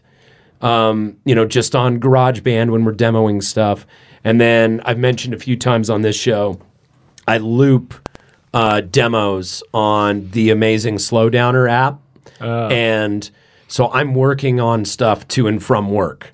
Like I'm trying to like find the little places, and I can come here to the Nug Nation, but it's like, what am I gonna? I mean, if I tell Those tell are good workarounds, man. You've you've come up with more like viable options in in much less to. time than than I'm like my shit is I'm just like uh I'll write some riffs when when mom goes out of town with the little one. oh God. Like like well, the, the, the or like we'll we'll we'll I mean we're still practicing in my basement. So it's not like there's a moratorium on playing music in our house, but it's like like I'm most of the like writing writing ends up happening like my my kid will go to bed and I'll have to be like, okay, I need to straight up focus on nothing but lyrics for Right. like the next hour. I'm making myself do this, right, Or like, shut off the phone, sit down, and just like, get or just done. like the typical like jamming during it, like during like a practice where you have a little bit of spare time, just fucking around with a riff, you Right. know, and then bouncing it off of your your bandmates. right. That's that's like how I write at this stage. We we don't have band practice. yeah. Tony lives in Chicago. Oh, so yeah. it's just not feasible. And it used to be Monday nights was like Tony and I would do the podcast at three, and then right after the podcast we would go over to RocketSpace and we would have practice. But now that he's back in Chicago, that's not an option. No. So the way we've been working on stuff is sending projects back and forth on GarageBand. And so I have to build in those daily, weekly, monthly rituals. There you go. Structure Otherwise- it. structure it into your fucking Dude, like, otherwise our band goes away. Yeah. Like that's, I mean, uh, the and I have to harass the shit out of these guys to an annoying degree just to keep it alive. You know what I mean? Like, and it's like when I and now like saying that out loud and then thinking about how many times I spend half the day wanting to quit and then thinking about how much energy goes into like just like shocking the thing back to life. Oh, dude. you know what I mean? All day long. It's every day. It's Yeah. that back and forth. It's that tug of war between those two. Yeah, I shock it back to life every morning, and then it dies, and then I shock it back to life the next Yeah. morning. Pretty much. Pretty much. So, so the Alaska moments for me, like, Yeah. are like, and I'm, it's probably mainly just because I'm mired in it right now. Is like all of the, all of the administrative shit that comes with putting out a new record that has nothing to do with the creative process. So the creative process is the fun part for me. Like, How many times have we come back to this? So like, like I'm having to like fucking try and get this layout done for for the record, and I'm like having to talk to our buddy who's a graphic designer, and like then having to talk to the record company and say like, oh, I gotta, I, I want all this weird like paper stock options, and I need to do the following and X, Y, and Z, and then this is all just in the back of my mind, knowing that I'm like. I haven't fucking even emailed our PR person yet, and like she's like, uh, she's gonna have to go through tons more stuff, and I'm gonna have to go and do a ton more stuff, Right, right, like, With all this, like, and then like, you know, trying to like call up labels and be like, hey, you want to put this out? Hey, you want to put this out? And Right. then like spin some yarn about like why like your music should be important to them when you're just like just fucking listen to it and tell me if you want to do anything with Right. it like And it like, I simultaneous. Oh God, we come back to this so fucking much, Pitching music is so much fun. oh yeah dude. What like self promotion. Oh my god! It's What I hate about worst the facet of marketing- any independent creative person. What I hate about the marketing side of it is it's like I really want people to like our stuff. And when we work really hard on something and we put it out and it doesn't elicit like not like not even a bad response, but no response, that is just like so crushing. You know what I mean? Because it's like, oh, I put so much into this, and I just, man, I want people to like it so bad, and then people will be like, oh, yeah, it's cool. yeah, like yeah. You know? Oh, cool. Or maybe, you know, maybe it's not even because your stuff is bad, or that they're, I mean, that they're ambivalent to it. They're like for any real reason other than the fact that there's like so much coming at everybody at any given time. It's Yeah. like I have friends who make shit all the time, amazing shit, and it's just like I just don't have the time. I'm Yeah. sorry, I don't Yeah. have the time to listen to your thing. I don't have the time to watch your thing, and people are all kind of doing that to each other at the same time, and it's just like Everybody's yeah, like when you know you should have listened to your buddy's band like a month ago, but like I just haven't. Dude, for those of you out here listening who are regular listeners, I want you to really pay attention to what like a universal this experience is. Is uh. just like the like utter disdain for just like everything that goes into like doing the business side of Yeah. being in a band. We're all There's going a, there's it. a structure to it that you can't get away from. Yeah, you, They- ha- or you you're have all to do it. to it. You have to. You have to. Like, I would not be on social media were it not for being in, in a band Yep. that I had. Well, to you don't Same. you don't have to do it, but you have to do it if you want to have the opportunities that will keep you active and in front of audiences. Yeah. You know, like if you want to tour and play for audiences and you want other people to listen to your music. Now, eh, on one level, one of my favorite things to do is just play other people's songs for my nine month old song at, at son at home. Yeah. Like, that is amazingly satisfying. Audience of one, just me, an acoustic guitar, and some songs that I didn't write. It's great. We have a great time. I love it. But if you want to do the part that it's like you want to take your art and you want other people to hear it, it's like you have to do this part. And so the the question becomes how do we make this part enjoyable, Enjoyable, dude, really. I you know, I like like with all this. Like, I don't, I don't have an answer for that, but I will say that there's still something to like the traditional avenue of like just getting out there and playing and getting to know people who are also Right. playing. That's we've probably gotten as more as much or more mileage out of that actual like you know boots on the ground, getting out and playing fucking shows and meeting other bands and like forming relationships with other bands and other people playing music and in the broader Yeah. music ecosphere. Uh, like that's probably been more valuable than any time toiling over some social media bullshit. At least Yeah. like I don't know. I Like, miss touring a lot. I, I wish like, we were doing but more. that's that's the thing is it's like I can't I, I can't say that unless you're a band like fucking Shellac, like you're not going to get a whole lot of mileage out of out of that. You still have to have some sort of social media engagement because like people that's the only way people are finding out about shows anymore. You know, like like when was the last time you saw somebody like like flyer and handbills at a show that wasn't Ethan McCarthy?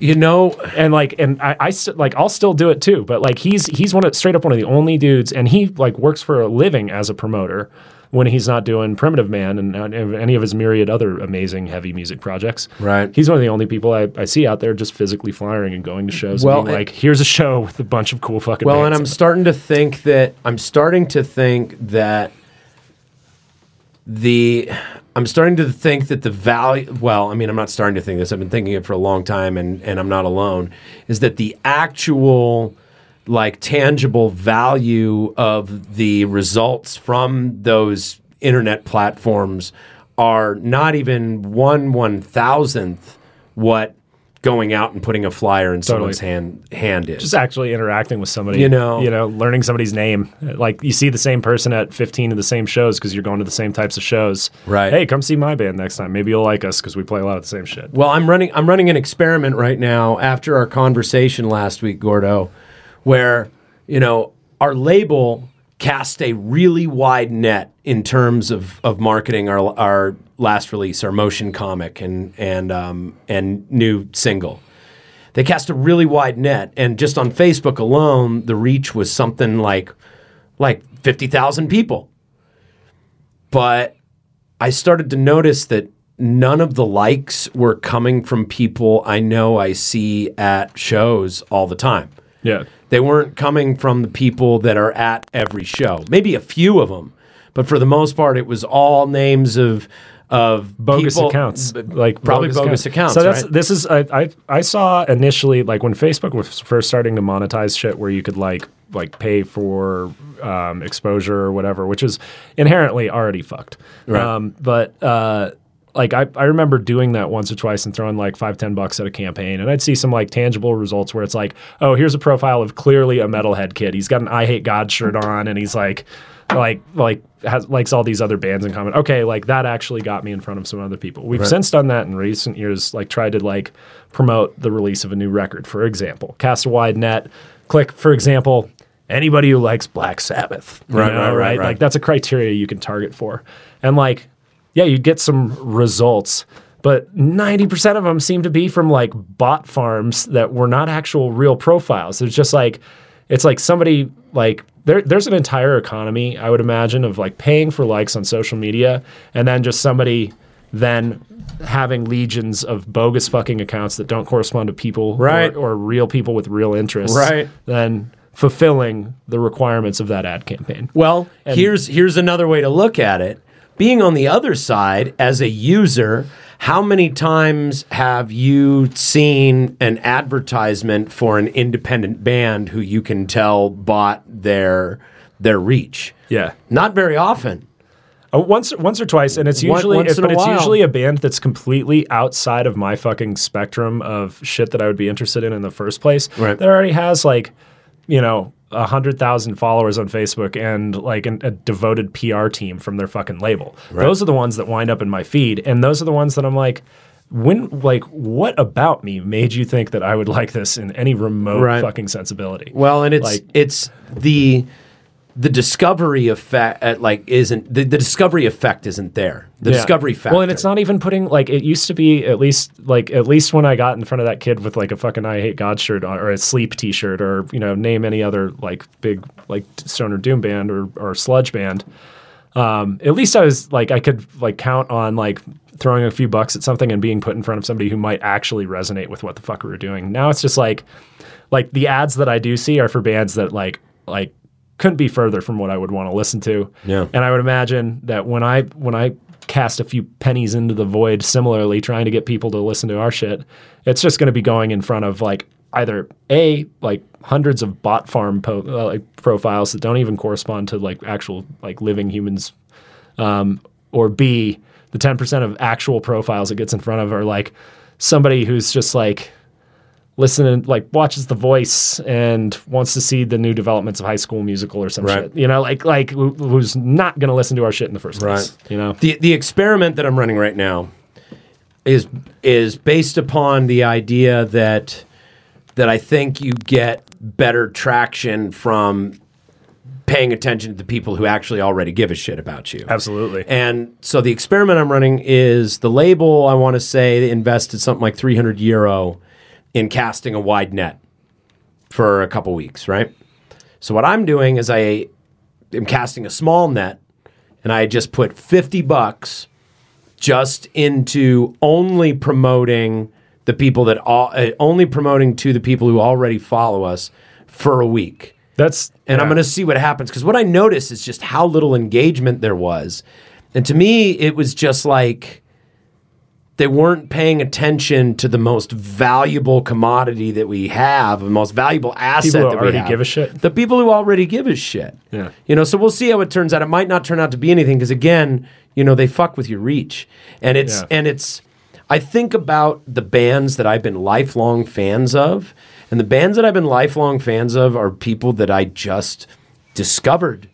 You know, I discovered them in a very real, tangible, authentic way. I can tell you the story about when I bought Chocolate and Cheese by Ween for the, the first time and started a lifelong obsession. I can tell you the story about when I found Rancid Let's Go at Media Play. I can, you know, I can tell stories about all these bands, you know, the, the radio station I heard them on, or or the the the person who turned me on to this band, or something the like record that. cover that you saw in a store that Or you were just like, what the fuck? All right, Exactly. Giving that a try for 10 bucks. Exactly. Yeah. So here's the question for guys like you and me, and and guys like Logan because he's married, and guys like Gordo because he's married, and and for for guys like us who, let's be honest, we can't go and mix it up in the scene all that much.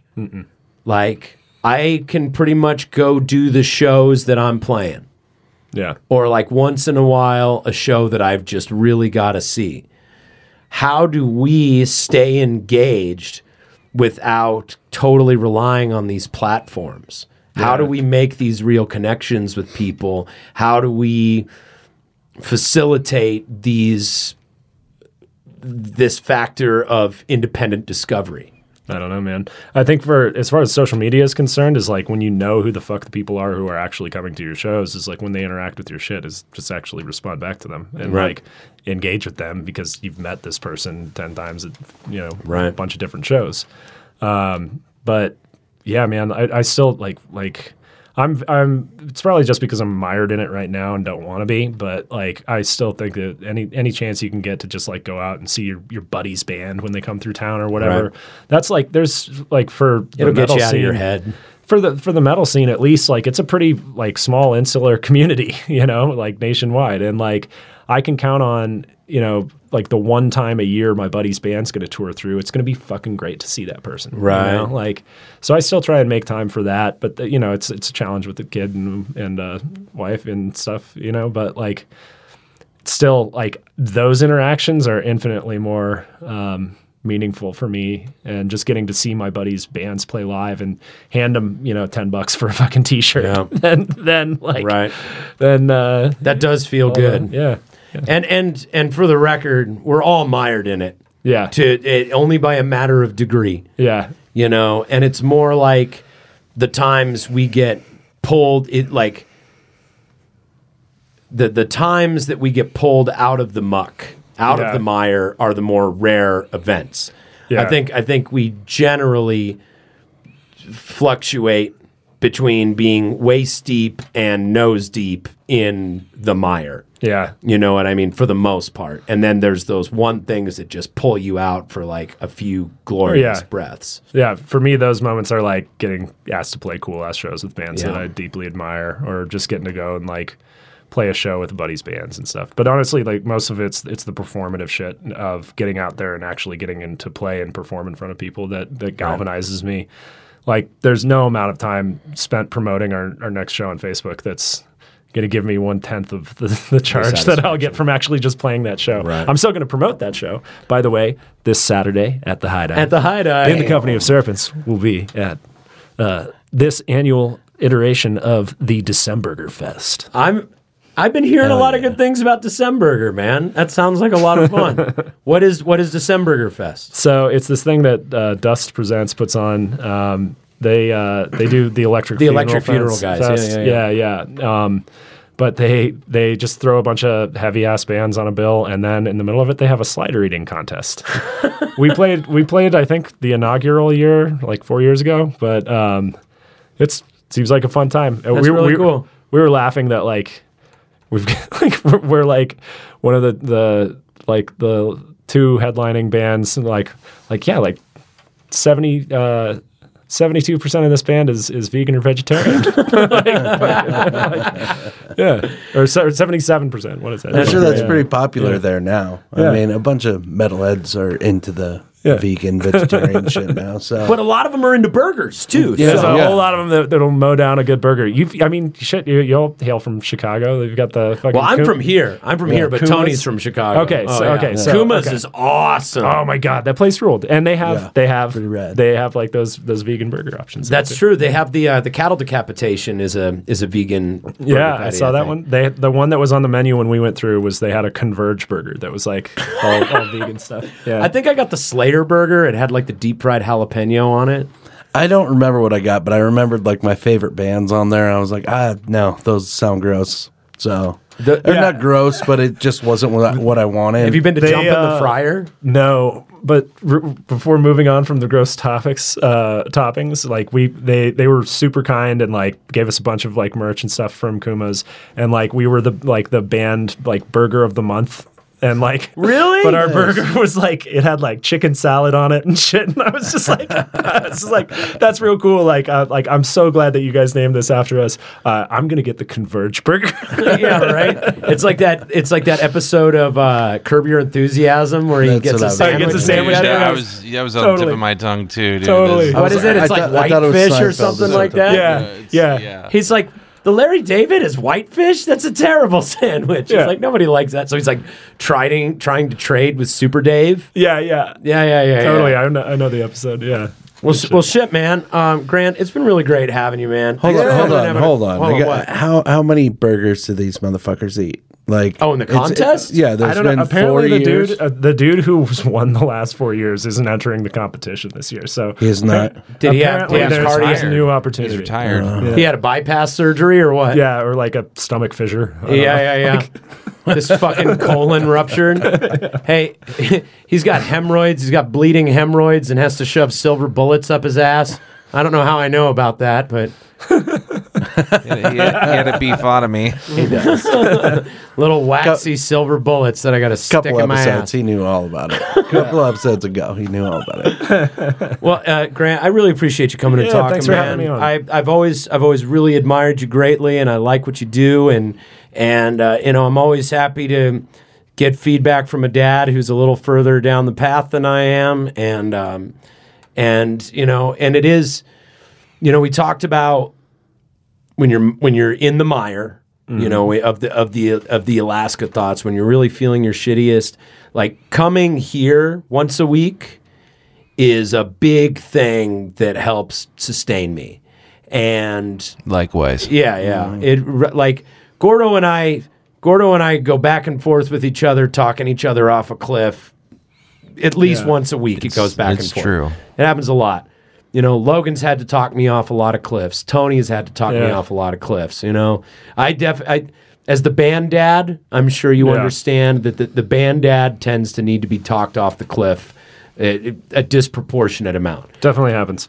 And Except, it's usually my wife doing the talking. yeah, yeah. I mean, Sarah's gotten better about it. I used to joke, and I stole this joke from my uncle, referring to my aunt. But I, I used to tell Sarah like, "You got the bedside manner of Attila the Hun," you know. and it, it- but I mean, she really has over the years of us being together, and the years of supporting each other, and the years of growing to understand each other. She has been a really excellent. She's become an excellent source of, of support when I go through these things, and you know, she tends to check my bullshit, and and it's great. But one of the most effective things is coming here and talking with people who are having similar experiences and and and may come from different experience you know different perspectives but you know we're all we're all going through it and we're all just trying to bring show the world something about ourselves like communicate to the world what what it is that we've got in our head and in our hearts and Yeah. um and it is always helpful to come here and have a conversation with someone such as yourself man. Yeah, well, it, it goes both ways. I appreciate you having me on. You know, and this this this experience has been one of those those helpful moments where I'm Good. like, oh yeah, like making music's cool. Good. Yeah, it's It is fun, cool. dude. and this is always cool. I got I got to apologize for the off color joke I made. I did not feel right about it afterwards. So it's just like what do I? I could, oh, I could so- see the pain on your face. dude. Was, Okay. The pain on your face was palpable. Dude. I'm sorry, man. Dude, you're gonna you're gonna have that you're gonna have that thing where you're just like sitting at home, just like, was it that bad? Was it that bad? sometimes that bad? Sometimes like- it just happened, and like as soon as I said it, I was like, that was not cool, dude. Dude, I, I have said So I'm sorry to everyone involved. I have said some incredibly dude. He's been thinking that the whole episode. He's I kind of have. Like, I would start paying attention to some other shit, and I was like, "Remember the really, really mean thing you said a minute ago? You're not cool." like you're about to say something. You're like, remember what happened the last time? Yeah, exactly. I- I- Don't say Right, things right. anymore. yeah, yeah, no, I know that feeling. I've said quite a few dumb things on this show, man. But uh, I think the people that listen to us also understand that uh, we are just a bunch of fucking dorks who thought we were way cooler 10 years ago and we're sitting around and cutting farts and trying to crack jokes, and it's all in good fun. So. Uh, yeah, Grant, thank you so much for coming on and hanging. Uh, let people know where they can find you, uh, where they can find Sure. your music, and uh, and all that good stuff. In the company of serpents on Facebook, uh, on Instagram and Twitter, it's ITCOS, um, just the initials of the band. And then our Bandcamp is our primary uh, storefront where you can access all of our shit. Uh, When's your new record coming out? uh, March. It's coming out in March. And we got a little Nice. tour coming up after that, but more on that soon. Still got to finalize all those dates That's and badass, those shows booked. But uh, yeah, um, in the company serp- in the company of serpents doom.bandcamp.com. It's where all of our stuff can be found. Uh, and then uh, we're also on Spotify for all that jazz if you prefer to Cool. not pay the musicians you enjoy. Cool. Boom. but man, everybody can find everything on there. Oh, It's it's. Uh, It's still only like what, like thirty percent of all recorded material, apparently. Is it really? The Yeah. the CEO is a billionaire, and like to crack like minimum wage, you have to have like something like a fucking million plays Oh, a week it's- or some it's shit. ridiculous. Yeah. oh man. Yikes. Yeah, you can find Anyways. us on Spotify too, and every band that we know. Yes. Yeah. yeah. You can find our latest release that that I am diligently watching. The oh, dude, the new like speaking speaking of Alaska thoughts, nothing like you know. Uh, Gordo, how we've talked before about like nothing will make you sadder than like looking at your analytics over and over and over and over and over and God. over and over and over again. Well, Spotify is truly the leader in making musicians feel bad about themselves. Uh, the the feature that I think is is most remarkable is that feature that allows you to see in real time if anybody is listening to you. I, I haven't clicked on that, and I don't think I will. Uh, well, any anytime you have a new release, if you have the Spotify Artists app, anytime you have a new release, it'll put that the very first thing you see when it opens up. It'll tell you the number of streams you've had in the last like in the last week. It'll tell you like uh, how many followers you've gotten or whatever it is, and then right at the bottom. There's like a little waveform that like blinks up and down if someone is listening, and it'll be like, in our case, zero people are listening right now. or like it Right up- now, it zero. upticks- Right now. Hmm. I want, Right now, actively zero. but I will. s- I Like it, will. like it like upticks to one, but only for like five seconds, and then just fucking blips back down. It's just like couldn't even make it through the fucking intro. it would be better if it had some sort of like British lady voice that like told you from your pocket what was going on. Like, like it was like, oh, someone's listening to your music, right? Oh, they skipped. I would, I would rather just have the the countdown from the Nostromo before it implodes. just like you're like just counting down until the whole ship just fucking blows Like the alarm and Yeah. everything. or there's a gong sound when they skip Yeah. your song. It gets like five seconds in, and you just hear gong. yeah, that'd be good too. 45 people in the last two weeks got 20% of the way through a song. I know, I know. Average listener time, thirty seconds. Yeah, I, I'm I'm really glad I don't know where those metrics are housed because I don't want to look at them. Oh yeah, yeah. Well, on that cheery note, uh, thanks for listening to episode 85 of the motherfucking podcast. Do we do, oh, do a homies? oh yeah, Grant. Every week, we give our guest the opportunity to give a one for the homies shout out to a friends band or a project that they that our guest uh, feels could use a little extra love. It can be a friends band. It can be someone who really inspired you. It can be your own shit. Uh, whatever it is, we will put it at the end of the episode so that people have something to listen to when they're deciding what podcast to listen to next. Okay. Um, so for friends bands, uh, I'm just going to name my bandmates other bands that I that I've been liking a lot lately. But uh, our drummer JP's in a really cool kind of like shoegazy, doomy, kind of gothy, I don't know, sort of band called Bleakheart. Um, that's wonderful. Um, and then uh, uh, Ben, our bassist and lap steel player, is in a really cool band called Night Wraith. Is he still in Vimana too? Is that still going on? No, It's he, not? It's, it might still be going on. He's not still in it. Oh, okay. so Night Wraith. Yeah, I like that band name. That's cool. It's cool. That is tight. yeah, That's a D&D band name, isn't it? Pretty much. Yeah. yeah, yeah. yeah. Oh, yeah. All right, cool. Well, we'll we'll do something from both at the end of the episode. Uh, thanks so much for listening to the show, guys. We really appreciate it. We love the support. Uh, thanks for hanging with us week to week. Uh, join us next week when our guest will be a really cool person. I'm not even sure who it is. I I think I know who it is. Do you know who it is? I thought it was Justin from Axe Slasher. That's what I thought. Because we swapped oh, spots. Oh, that's right. You guys did. Oh, that's going to be a fun one. I ran into him after the show at the Bluebird. I was working across the street, and he was like, "Are you going to be there?" I was like, "Where?" Dude, So that'll be a great one, dude. Ju- I've known I've known Justin Lascelles I like a that long guy. time. Give, He's give him my guy. best. Yeah, Will I will do. for sure. He's he's a real sweetheart. I'm looking forward to that one. So yeah, join us for the Christmas Eve episode. With uh, Justin Lascelles from Axe Slasher. That one's going to be bitchin'. Tell him, tell him. Uh, I enjoyed hearing his band on uh, Deathgasm when I was watching it on the Joe Bob Right? Briggs on the Joe Bob Briggs fucking. Uh, Dude, he scores horror the show. weirdest stuff for that band, man. Hell yeah. He's got it, Yeah. dude. He's he knows how to internet. yeah, Like evidently. Justin, know, have you seen their new video yet? No, but I I, I so saw tight. a guy I've been watching announce horror movies since I was a kid say axe slasher on on like yeah on a like on a streaming service for horror movie fans. But nonetheless, it was pretty cool. That's so cool. All right. Well, make sure you tune in next week. Well, not tune in. Make sure you listen to a podcast When the next one's published. yeah. Uh, yeah. Well, uh, thank you so much to our guest, Grant Netzorg of In the Company of Serpents. This has been the motherfucking podcast. I'm Aaron, I'm Logan. Gordo. and we'll see you next time, guys. Thanks for listening. Bye.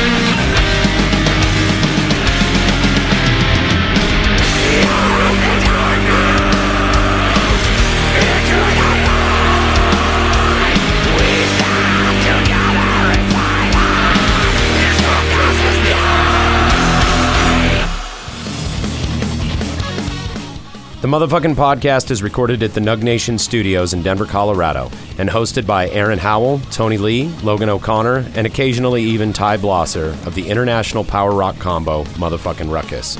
Our producer in the studio is Gordon Leadfoot. Our producers in Chicago are Gene Skibbons and Adam Zielinski. All music except homie shoutouts and featured artists is written and performed by MF Ruckus and comes from the album The Front Lines of Good Times Volume 1, coming this fall on Rodeo Star Records.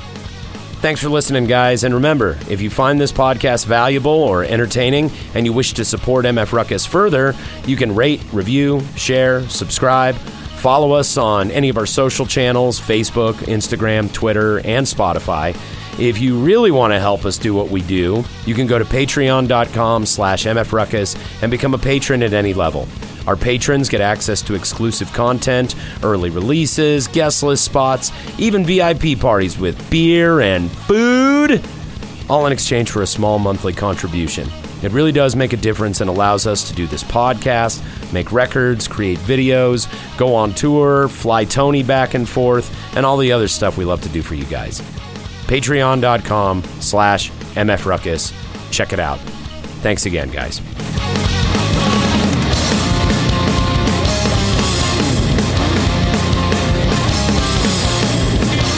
You're listening to a Mutiny Transmission. You can find more podcasts, videos, books, comics, and records online at mutinyinfocafe.com. Or just stop in the store in Denver and have a coffee sometime.